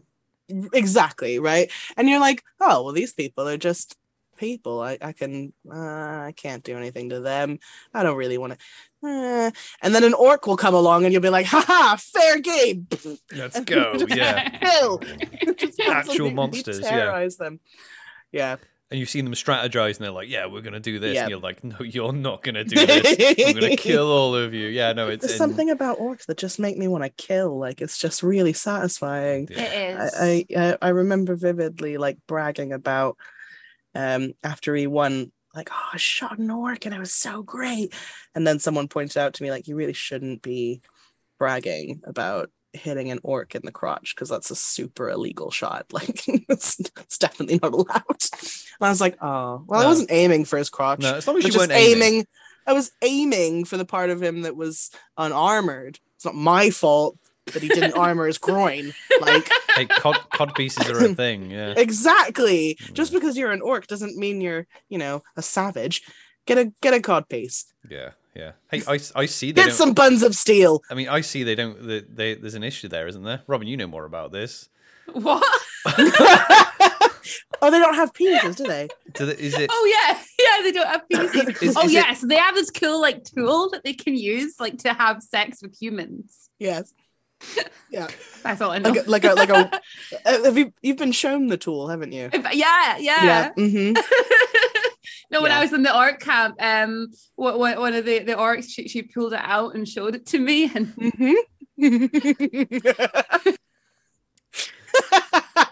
this is the type of role play that happens sometimes. Oh no, it was great. We had a great conversation. Anyway, it was really just a conversation. The lore is deep. It's really deep. Well, like she did say that if I wanted to know more, I should come back like later on to her tent. But you know, I was busy, so Yeah. And also, you're in love, obviously, as well. Aranel does not have any idea what this orc was asking, okay? Aranel is so clueless. I could not tell in that moment if Aranel literally was just that naive or if it was just you. Just honestly like, oh, she just seemed like a really nice lady. And I was like, yeah, she was trying to sleep with you. Like, well, it wasn't until we were discussing it, like after on the podcast, and we were talking about it, that like a little like. Oh wait, did you really pinged, not? And I went, was that another one that you didn't get? That was another one I didn't get. Yeah. Yeah, because I didn't get that. Yeah, because like there are like we've told this story multiple times, but yeah, like. Aranel had gone to the Imperial Orcs and had been kind of bragging about Godric the being best like fighter. Yeah, he's like, oh, I'm doing this for my true love. Godric's the best fighter. He's great with a shield. Blah blah blah. And the orcs are like, all right, well maybe we should escort you back to the Dornish camp. And you're like, they're so kind. Yeah. And so Aranel comes back. Aranel comes back and is like, "Oh yeah," and tells me the story. And I honestly, in character, out of character, I was like, I can't figure out whether Robin is being this. Like, does Robin actually not know, or is she trying to play Aranel as being naive? But I know she wouldn't because I don't think Aranel is actually as naive as Robin is. So that's what I mean. Sometimes I really struggle to know where the line is. I don't know if it's just. Honestly, especially a lot of the time that I bump into you guys as well, like, or you especially, Robin, is like, you know, when you come back to the Dawnish camp, sort of dusk, early evening, and we've all been drinking, and then you'll just be like, oh, this, I'll be like, what have you done today? Tell me about your day. What's going on? And you'll tell me all these like, oh, somebody just invited me to their camp, and then they showed me a dildo, and they asked me if I wanted to see porn. I told you about that. And I'm like, I don't know if this is Robin right now or if you're just really, really good at, like, if your role play is that Aranel is just, like, dumb. I can't. I have no idea. Aranel is supposed to, like, not be naive. And I didn't realise how naive I actually am as a person. Yeah. And it's really hard to play a character that's not naive when you are naive. You're trying to play like a really smart, logical character, and you're just like, everybody's so lovely, everybody's so nice to me. This is one of those thresholds in roleplay, because there's a few of them, isn't there? There's like playing, being like, I want to roleplay the intelligent character. I want to play a roleplay higher than my actual intelligence. That's one of those that's like difficult. I mean, for me, Godric is probably way more confident than I am, and obviously it's like an uphill battle sometimes. I'm like, oh god, you know, I don't actually want to go and do this, but I'm like, but Godric would definitely do it, which is the magical thing about role playing is that it forces you to do it because you are going to lean into it. So it's good to have those, even though you might think, I want to play a charismatic bard. Yeah. And in D&D, you can kind of hide behind dice a little bit. It's still hard in D&D. It's still hard to play a charismatic character or an intelligent character.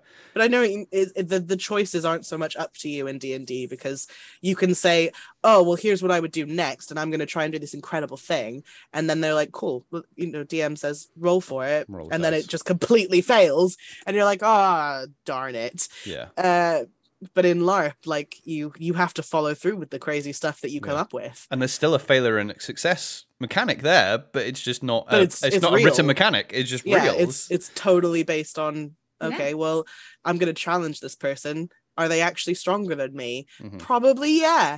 But, yeah, it's just trying to find your strengths and, like, actually leaning on them. Yeah. I think some people totally make it through the game just throwing themselves headfirst into every single challenge, not caring whether they think they're going to win or not. And I think that's great game too. Yeah. Oh, being the lovable idiot who will just say yes to anything. Yeah, because I love those characters. Exactly. But that's maybe a barrier for other people as well. People might be like, oh yeah, no, I'm really, you know, I'm quite studious, and I feel like I would like to play an intelligent character, but I don't feel like I'm like gregarious and bold and brash, and I can't go running into battle, that might be a barrier for someone else. Yeah. Whereas, yeah, for me, I might be like, oh yeah, I would love to play a day mage in Urizen or something, and be like this scholar that wants to, be, of high intelligence kind of character. And I'm like, but if you do things like that, you can grow as a person, because even though you're like, I don't think I can't roleplay intelligence because I don't feel like I'm intelligent. But it makes you try it. You have to try. That's the thing.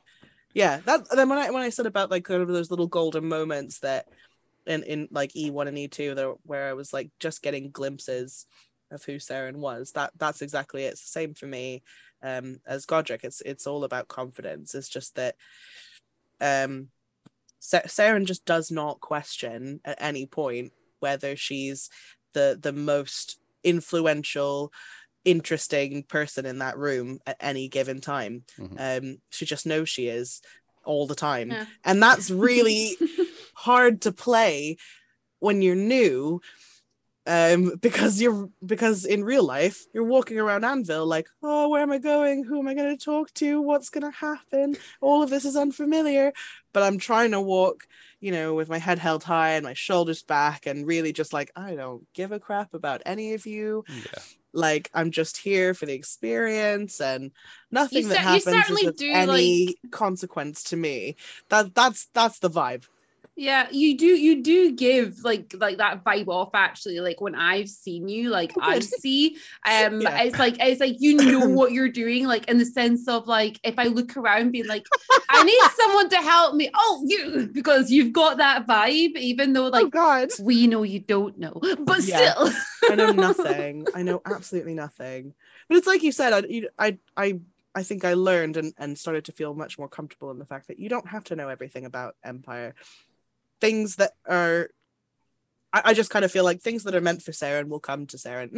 Not that I'm passive and I stay back and I wait for things to happen, but if someone approaches me and is like, hey, do you want to help me with this thing? I'm like, yeah, okay. Yeah.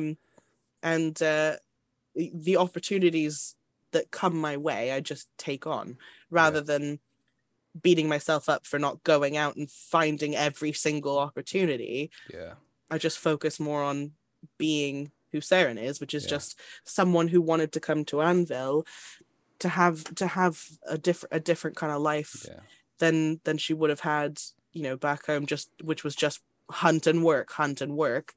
She just wanted to learn about magic and whatever other kind of path that takes. I'm kind of okay with. Yeah. And I see Anosi, like I think it doesn't feel to me like I'm being untrue to the character to just kind of be like going with the flow, because a super confident person who thinks everything just kind of works out my way is going to just go with the flow and just sort of let things happen and let opportunities come. Yeah, and they will. Is that like an outlook that you've developed after like year of play, or was that something you kind of knew from the start? Because I got to admit that what you mentioned, the former, I felt a little bit, especially I felt it a couple of times in small doses, but especially E1, I was like, oh god, I didn't kick up enough, dust. I absolutely still feel it now. Even like the first time I saw like pictures of you guys on the battlefield and you're like in the front of it and you're taking on these and when you told me about skirmishes you'd been on, taking these monsters on, just the two of you, and I was like, that is incredible. Like, that is what I wanted to be, but I never came into it thinking that I was going to be combat heavy, and actually really, really turned around and realized I actually really love combat, and it's really the best, isn't it? It's so good. It's so good. I still really struggle, even when I'm in character, to shed that fear. I don't know what I'm afraid of. Like. What is there to fear? It's foam weapons. It's bizarre, isn't it? Yeah. But there's still a part of me that's like terrified. Yeah. I totally. Somewhere in the back of my mind, of just coming head to head with someone and having to die. And I do that, but from a like a conversational and political part. I'm just like, oh, you know, I could never do that. And you talk to someone who is like talking circles around you, or you feel like they are, and you're like, oh no, and then you get nervous, and you're like, what the hell am I afraid of? This person isn't actually a senator. They're talking about fiction. Like... No, they're not actually a general. They're just like, where is the fear coming from? They seem like they are, don't they? It's hard. It's easy to when you come away from it and you're back home and you're all comfy and warm and showered and you're like, what was I so afraid of? But when you're there and you're in it, you know. And to be fair, like, okay, so one of the tall stags, I mean, is heavily involved in the politics game. Uh-huh. And the things he says to me, I'm like, I have no idea what you're talking about. Like, this all sounds really overwhelming. And I, from the outside, I'm like, this looks really fun. I'm really happy for you. But I just don't get it. Maybe if I went to Senate and saw, you know, the theater of it, I would have a bit more of a frame of reference, and maybe it would pull me in a little more. Yeah. But you're following what you're interested in, because some new players do jump straight in and they're like, yeah, I want, like, I'm going to be, you know, in the wisdom, you know, assembly or whatever, and be like, that's going to be my game, because they're interested in it, you know. Yeah.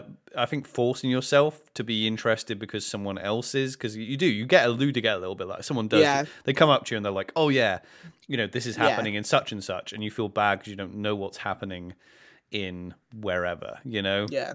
However, like, you've just got to keep reminding yourself that. That is the game. So if someone says, oh yeah, this is happening in Spiral, and you have no idea what the hell Spiral even is, and you can just say like, wait, what is that? What and that it's their game, because that's the thing they love to talk about. Yeah.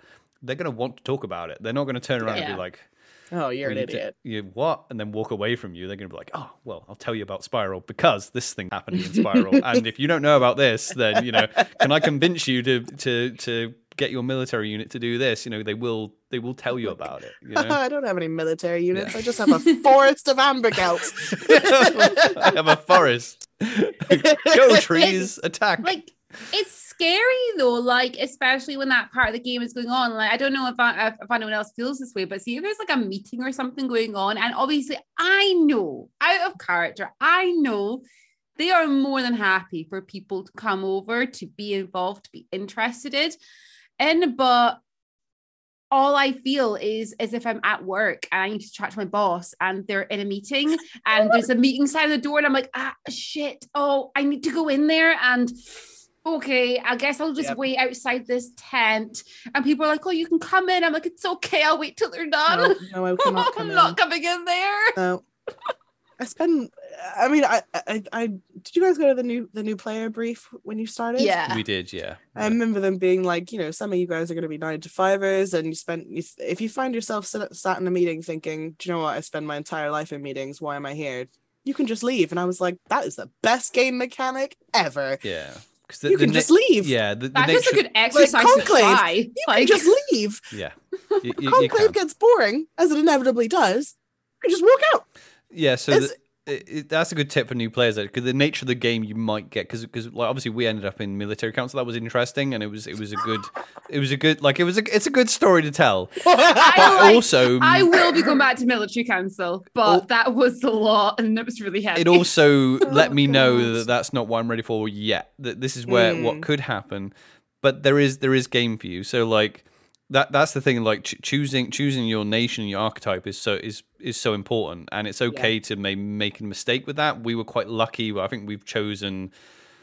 I don't know if I can speak for all three of us, but I'm pretty sure we've all like chosen a good nation to start out with. Oh, yeah. However, like, because I have no regrets. Yeah, about like I knew that I wasn't interested in the economy side of the game, and you will talk to players that are so passionate about the trading and the economy part of the game. That they will. Sometimes you're like, oh yeah, should I be doing this? But no, you like if. It's like life though, isn't it? I mean that is literally life.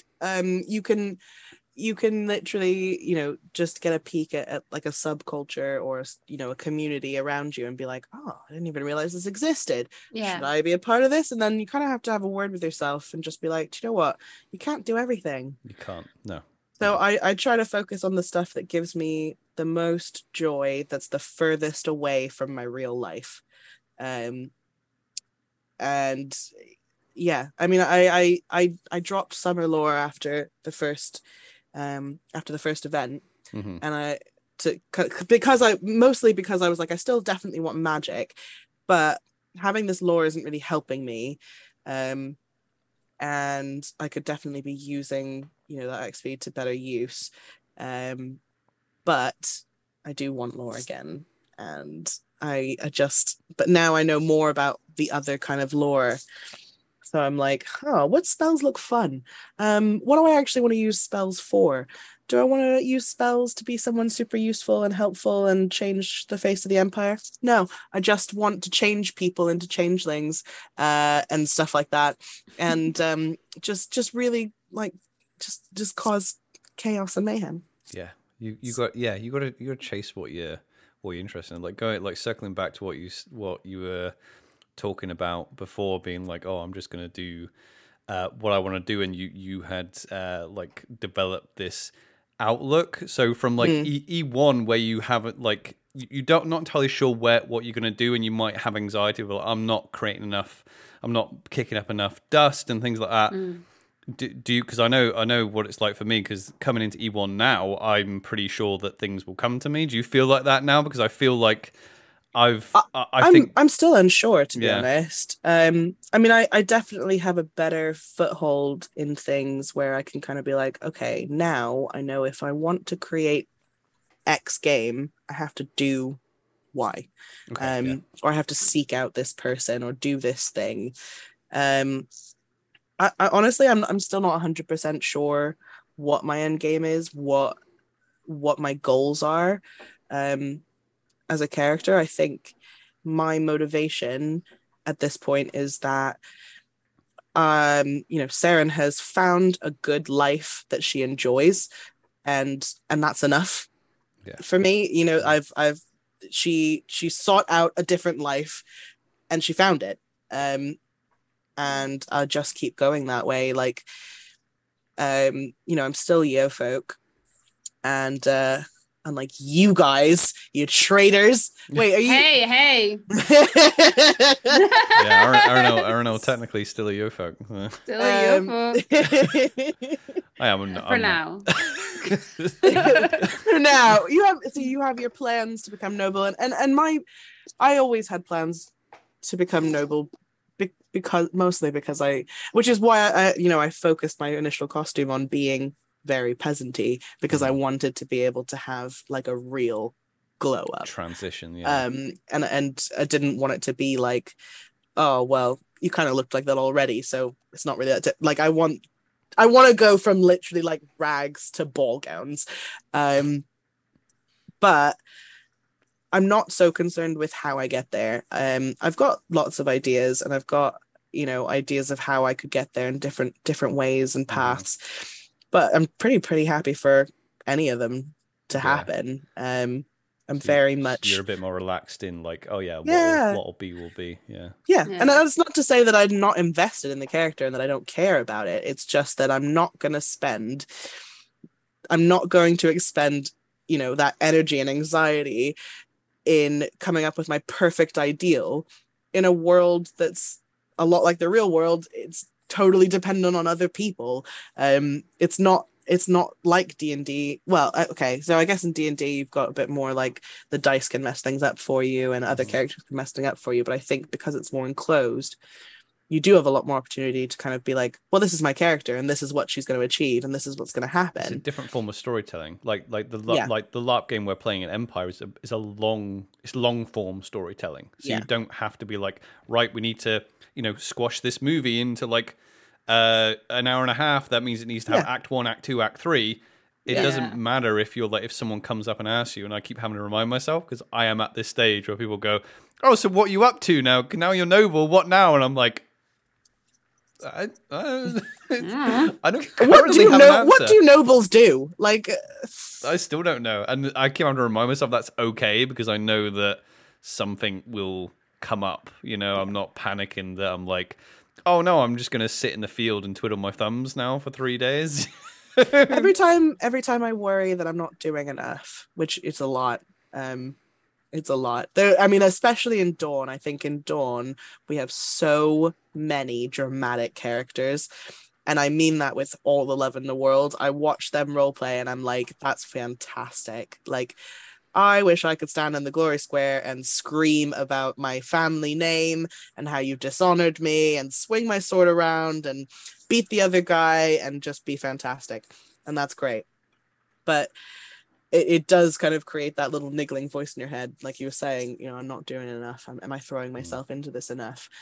I think I resign myself that that'll just not resign myself. I reassure myself that that'll come with time, and that those people are likely very experienced. They've been doing this for years and years and years. We're 1 year in. Also, it's the comparison thing as well. Like it's. Like they say, it'll kill you. Well, yeah, what's the same comparison as the Thief of Joy or something, right? So absolutely, you hear like you say, you know, you're like, oh yeah, you know, I've seen you guys, you know, pictures of you guys in the battlefield, but like, yeah, we're looking at other people being like, oh yeah, they did this real cool thing in the Glory Square, and they did this and they did that, you know, it's and when you actually you can sit there and feel like, oh, I didn't do anything. I've heard this from other people as well, talking to newer players.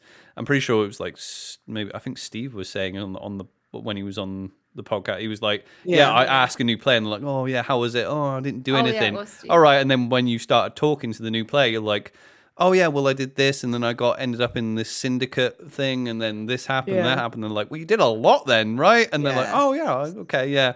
But I think because you maybe like, especially during the weekend. Yeah. And you're maybe like... It's so hard to... I could come in with all the best laid plans, but the weekend's going to go the way it's going to go. Yeah. It's just going to happen. Because it's... I mean, I'm in character, but also there's real life. Like, I'm E4 realistic... I'd set myself the task. I will be happy if I've left E4 at least having done a skirmish, because I hadn't done one all season. Mm. Yeah. And realistically, I didn't I missed I chronically run late, obviously, and missed getting through the Sentinel Gate a couple times. And then one of the times I was like, oh, I could make this. I was just really hungry and tired and was like, do you know what? I'm not gonna push myself and feel terrible. Realistically, I just need it. I need to just sit down for a bit. I've been on my feet all day. It's a lot, and it's okay. I really take comfort in the fact that there are two older gentlemen who I always see just hanging out in Wise Guys, like playing cards and drinking all day long. That's their whole game. And they just look so happy, and I'm like, do you know what? That every time I see them, every time I think to myself, I'm not doing enough. I remember those two dudes, and I just think, do you know what? It doesn't matter. Like, it just doesn't matter what you do as long as you come. And they are doing a lot because that's what makes it a proper fantasy world. Like, that's what adds to... Like, because if everybody was a Godric, then it would be a shit game, right? Not just because it's me, but like, if everyone was doing exactly the same thing. Because in the real Empire, there would be people who just... pedal, you know, roll their wagon around all day selling cakes. And, and I love that people... can have that game, like you were saying about, you know, seneschals in Dawn and people who make trading their whole game. You know, they wander around the camps and they'll come up and just go, any amco, anybody selling any of this? And I think to myself, like, they are just literally walking Anvil asking for stuff. That's their whole game. And it makes them happy. It's still immersion into that world, you know, like you said, you've got these traders wandering around, you've got children playing, you've got older gentlemen playing cards in the local tavern, and all of that together creates this huge immersive world that we all get to play in and be part of. Because it really makes you feel like you can just step out of your tent and go for a wander, and you don't know what you're going to see. Yeah. And it is going to be... you know, it may not always be, you know, a massive thrill ride, but it is going to be surprising because it's authentic in that there are people who don't need to be the hero. Yeah.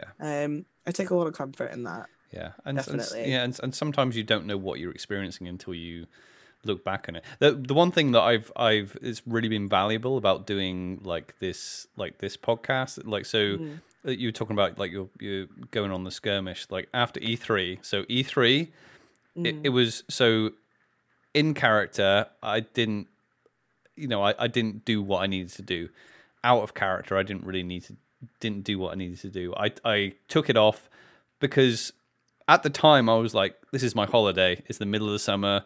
I'm tired. I want to have a drink. I don't want to be stressing out all weekend. Yeah.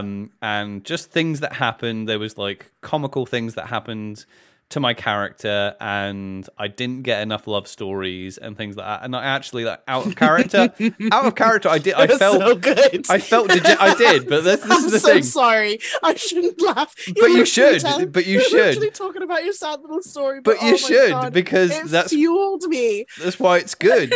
Because me personally, your I was pain like, pain and misery brought me so much joy, and you should take real heart in that. But that was, I forget the fact that that gave you like game like that pain, suffering. But how down was I, Robin, on the way back from E3? I was like, oh, you know, because I felt like out of character. I was like, shit, I didn't do enough. Like, I was like, really, because we had an idea of kind of how we wanted the test to go, but a lot of that happened organically through like role play, which was good. And I was, it just helps that I was very true to Godric as a character. Yeah. Too true, because my intelligence and I'm not as naive as, so unlike Aranel, I'm nowhere near as naive as Godric. So me leaning into Godric's naivety and kind of silliness at times like really made it difficult. And then I actually felt like, oh crap, I'm like, I was supposed to get this many love stories, and I got like, I didn't even get one. You know, I got like one love story, and we came out. Like, it could be us for love stories. But it was great because when I started talking about it to people, like you said, Janaya, like you started, like I'm like, shit, this is actually such this that event was like, I felt at the end of it, I was like, I've wasted an entire event. Like when I was driving home, I was like, I wasted the entire event. You know, the way it went. I mean, I would have had nothing to write about. I would have had nothing to write about if both of you were neck and neck the whole time. Yeah. It would be super boring. Yeah, it would be a boring story. Yeah, so good. Yeah, it was such a good story to tell and be a part of. It was. Yeah. It was. Oh, just we haven't even talked about the Dawnish Herald, have we? I know. We've not even talked about it yet. What the hell? So quickly before we run out of time. Quick plug. Tell us about it. Yeah, so I mean, to be honest, for E1, when you said like, "Are you ready?" Me and Ben, who plays Lord Eamon, we were literally just having this conversation yesterday where so he's not going to be able to make it, and he is like the editor. I am the super dysfunctional ADHD goblin who turns everything at the absolute last possible minute that he requests it. Maybe even a day later, drives him mad. I'm sure he hates me. Anyway, I was saying to him, you know, I obviously want to do some writing, but if you're not going to be there, I don't know that I'll be able to pull together the editing. So the Dawnish Herald for E1 is on cold at the moment. Okay, it's because we're also running. So Ben's kind of running his own LARP as well, obviously, that you guys are going to, Unhappy Campers. So, I don't think so. Oh, you didn't get tickets. I could have swore I saw you in the Discord. We were in the Discord. We're in the Discord. We're in the group. Still tickets, we were like, right? There's definitely still tickets. I thought they sold out. They did. And then, like all LARPs, there are dropouts. There's still tickets. So Unhappy Camp, yeah. So this is the one where this like is the weekend after E1. Is this like the American like camp type? Yeah. Of... Oh yeah. It's So it's basically 80s heart. Well, it's 80s inspired, but it's ageless. Summer camp horror LARP. which I'm helping to run, and it's going to be incredible. It the lengths that these guys have taken it to, where they are just turning really things that should be really lovely into really spooky stuff. I'm currently like making my costume, and that's taking up all my time. So you're crewing, so you'll get all interesting costumes. Ooh. Yes. So I'm super excited about that. But is that rightly like the weekend, so. 29th, 30th of April. Yes. Yeah. Sorry, but before we run out of time, back to the the point being, because we're doing that, and Ben's really focused on that, and you know, Big Brain Ben is throwing his heart and soul into that game. We just both kind of like, I'm not sure we've really got time for the Dawnish Herald, so if I finish my costume in the next couple of weeks, maybe we'll throw something together. Yeah. But we will definitely be back for E2. Fantastic. Basically, it's just been split into, I want to say 2 or 3 papers. I can't remember anymore. Which is terrible. This is the worst plug ever of all history, you guys. Yeah. Anyway, doing great. You're doing good. Keep going. Thanks. So, we started out just, you know, people who really like to write, and we wanted to find a way to bring that into our game. My style of writing is and always has been, so by proxy Saren's is, you know, love, relationships, gossip, romance, drama, all of that stuff. So so we run an anti-Black Knight column for all of your agony that you need anonymous help with, which has been just great fun, super entertaining. Ben Lord Eamon does a lot more of the kind of breaking down the wins into really, really bite-sized chunks that you can actually understand, which is great for me. I read that to be able to know what's going on in Empire. And our Seneschal, Ireland Foreman, also does kind of a little breakdown of basically what things are worth in the Empire at the minute, which I also carry around with me if ever I need to do any trading. Yeah. So yeah, if you don't see the Dawnish Herald at the Tolstag camp in E1, you will definitely see it at E2. It's just a fun little paper, and you know, so very Dawnish. Yeah, so for people who might not be as who don't come to Empire or don't know that, like, so there's a whole publication game going on at Empire as well. So there's like several, there's several newspapers going on in character newspapers. I mean, there's tons, absolutely tons. There's, and I think there's like a guild of. Like, there's the Printers Guild and everything now. I mean, like, that's its own game, being a publisher, which is great. It's such a cool part of the game. Again, I think this is the first time we've ever even mentioned the publication game. We talked about on the podcast for hours about Empire, and we've not even mentioned that. But that is a bit. It's a big part of the game because it shows up. There's a library. There's a whole library in Anvil. There's just so much game around publications, and they're fun. It's not all serious. A lot of it's just really fun. Especially your cool little stories. Like, one of my stories that I used, it was a High Guard story actually, for my test of metal, and the person I spoke to, the story, in fact, I sat down at their camp and they were telling me this love story. And the love story was in an in-character publication, and they had it framed in the tent. So they literally came out and went, "Oh yeah, here you go." Because they had to go. So, funnily enough, I sat down. I had a glass of wine with them. They told me this love story, blah blah blah blah, and it was a great love. It was an amazing love story. It got me the High Guard thing, and they went, "Right, I need to go on a skirmish." And I said, "Oh yeah, well, you said about the publication. Is there a copy of the paper?" And they went, "I've got a framed copy." I'm like, "Cool," because then I can like write all my notes. I can like write down who was involved. And they're like, "Cool. Here's the framed piece of the story." And I'm like, "Cool. Right, I'm off to this skirmish." And they died on that skirmish. Oh my god! Yeah, which made the story that you brought back was like a past life story. It was it was made even better because the one of the people that were both people involved in the love story were then dead by the time I told it. So. And is there any truer love than, you know, true love that dies? Yeah. What? Well, it ends. This is the thing. So it didn't end. They're in the labyrinth together. Yes. It ended. Oh, wow.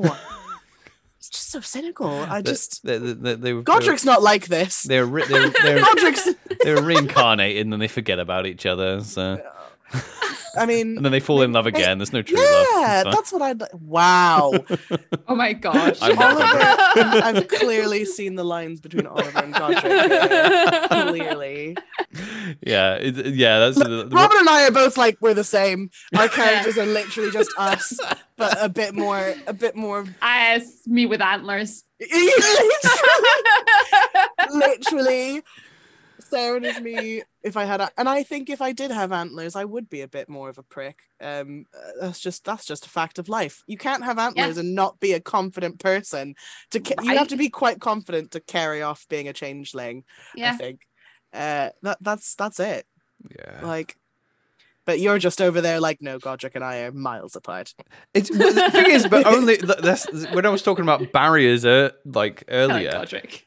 Like doing too many is I think people sometimes they take on too many without realizing it. So if they maybe go, right, I'm going to be this. So I'm, you know, so let's say, for example, you know, I'm maybe a shy person, but then I'm gonna play this, like, you know, edge, because that's the cliche, right? That people do it DD all the time. They're like, I'm gonna play the confident edgelord.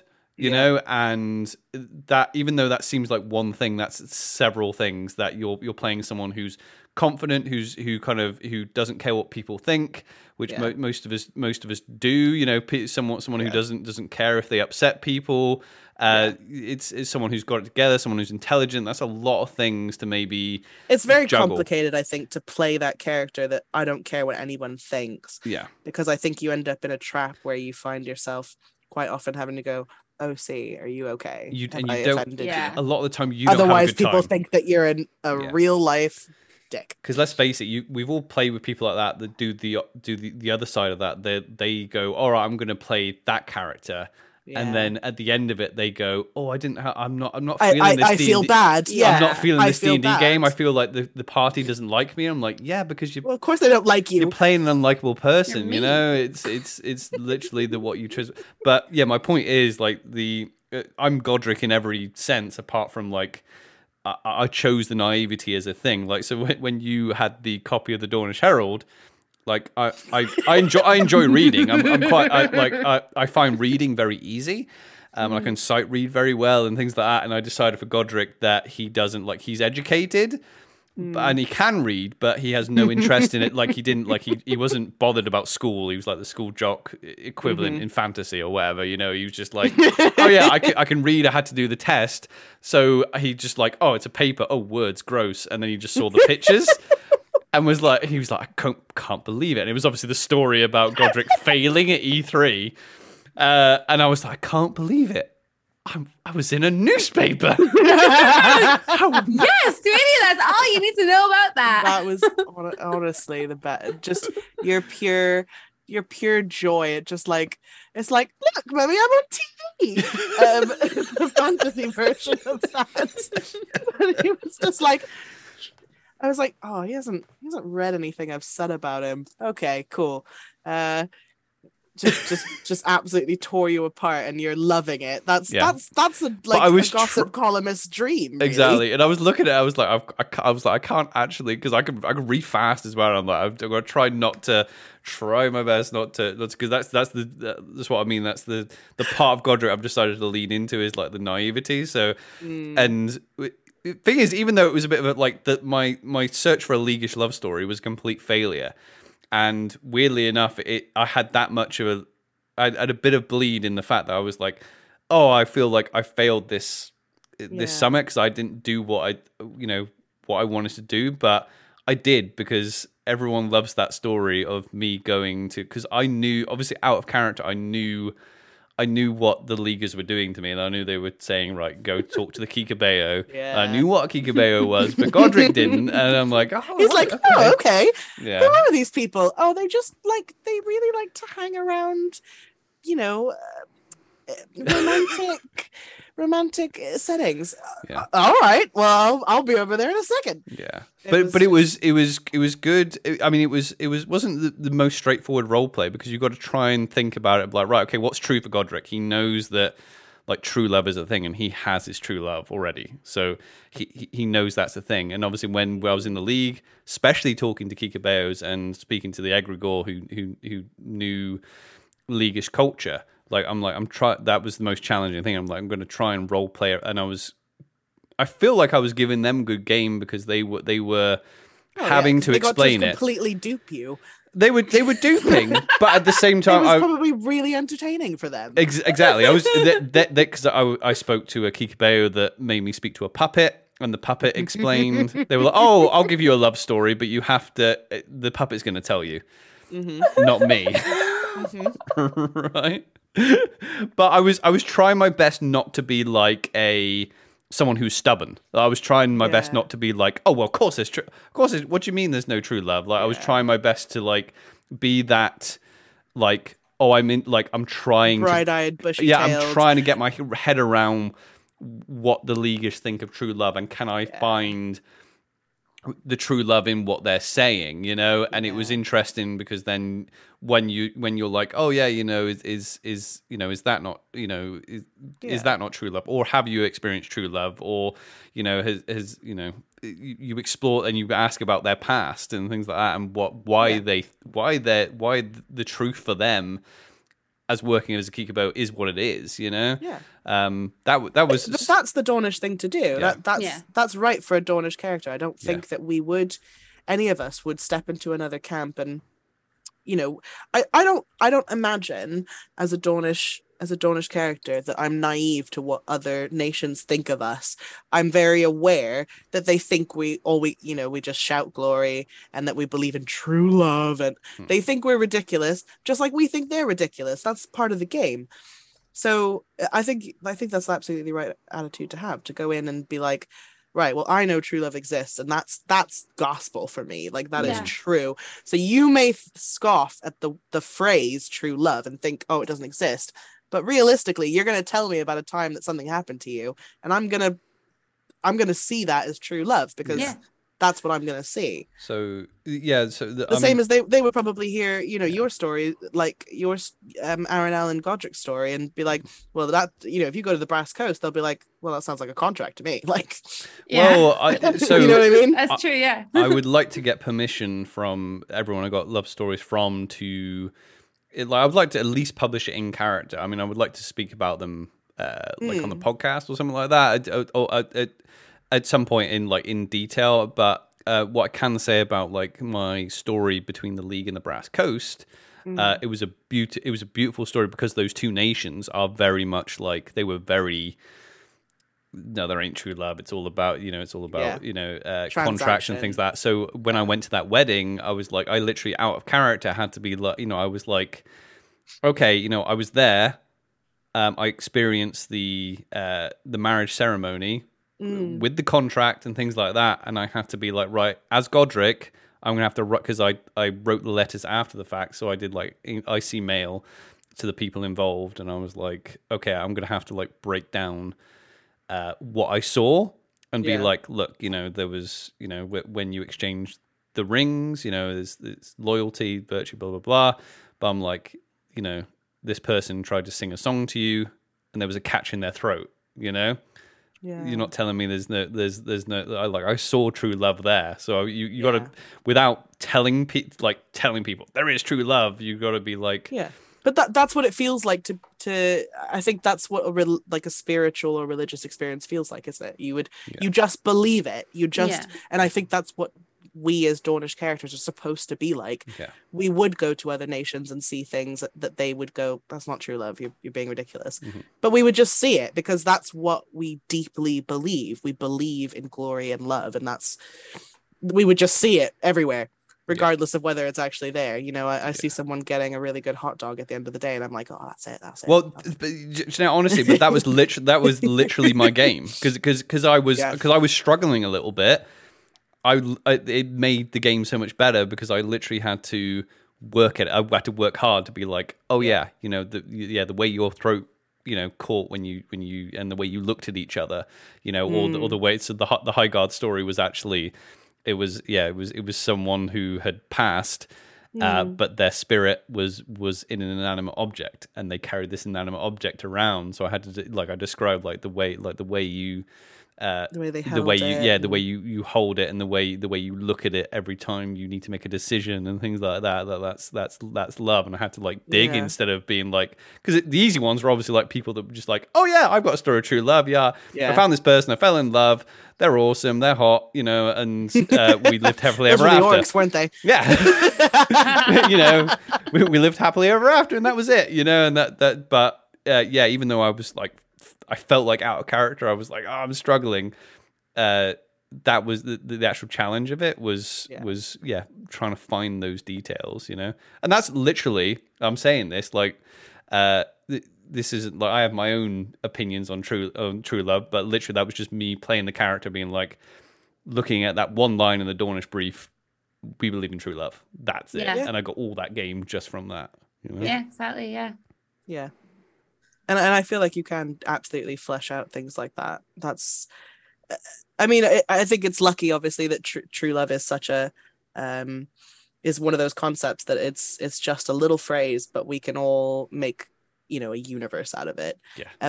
But the same thing happens with glory. Glory means something different to everyone. Half of my game is arguing with people about what's glorious and what isn't. And I kind of love that. I love especially that it makes when people debate someone from other nations, because that's the thing about like we talk, you know, going to other. That was the good thing about that test going around to other nations, and probably you were here, the Knight of Flowers is like you go around to other nations and you have misconceptions maybe because you don't know a lot about them. You know, I had big misconceptions about the League, and I was like, because I knew they might be tricky, and I was like, whoa, I didn't realize this is what they. They thought, they're actually going to trick me. I'm like, oh, like they are. Yeah, I had no idea what they were like. But then you hear, you hear other people in other nations, sometimes out of character, be like, oh yeah, you know, maybe one day I'll roll the character in Dawn and I'll just like, you know, be suicidal and go in and just be glory hound. And I'm just like, that's you just think glorious. To yourself and you're like, oh, that's not Dawn. No, I mean, there's so much more than that. You know, absolutely. Yeah, for sure. I want that glorious death. I want that just glorious ascension. I'm pretty happy for it to come from anywhere, really. I think I could argue anything being glorious at this point. If I've had to fight this hard to off the back of archery, I think I can argue anything at this point. Yeah.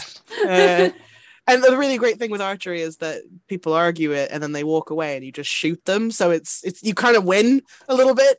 That's my favorite part of... How many people is Saren shot just out of spite?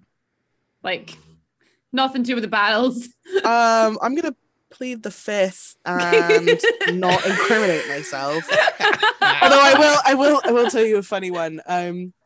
So E4 last season, I thought it'd be really, really hilarious to do some shooting practice where I was trying to shoot an apple off of someone's head, and nothing went wrong. Don't cover your eyes; it's all fine.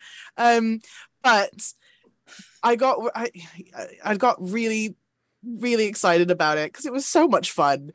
I couldn't believe that someone agreed to let me do this, and then I got in trouble because I wasn't checking any of my arrows before I did it, and also you're not supposed to shoot at people's heads, and that just never occurred to me. I just thought, oh, shoot an apple off of someone's head, that sounds great, and I forgot that like we were in like a real, you know, like game that has rules, and I can't just do whatever I want all the time. But that getting told off was not fun, but I still got to do it. So that's the important thing, right? Yeah, not that I'm advocating for breaking the rules, but it's still really fun. I mean, technically, if we all meet up like out of character and practice shooting apples off each other's heads, okay, that's not against the rules. Okay, I think we're well over time before this devolves and PD pull us all up. We're just not going to talk about all the things that PD would hate us for. Yeah, just not going to organize an orgy or anything like that. Oh my god! Right, I'm almost not going to thank you for coming, but I am going to thank you for coming on. Right, you're the best. Yeah, before we get emails from Matt, we better say goodbye. Right. I'm not, for legal reasons, this is a joke. Right, say goodbye to the podcast, everyone. See you later. Bye. Thanks for having me. If you enjoyed this show, consider giving us a follow, consider subscribing so you know when a new episode is posted. We have done many other podcast episodes about LARP. If you're interested in those, you can check them out over here. Until the next episode is released, though, we love you and stay safe.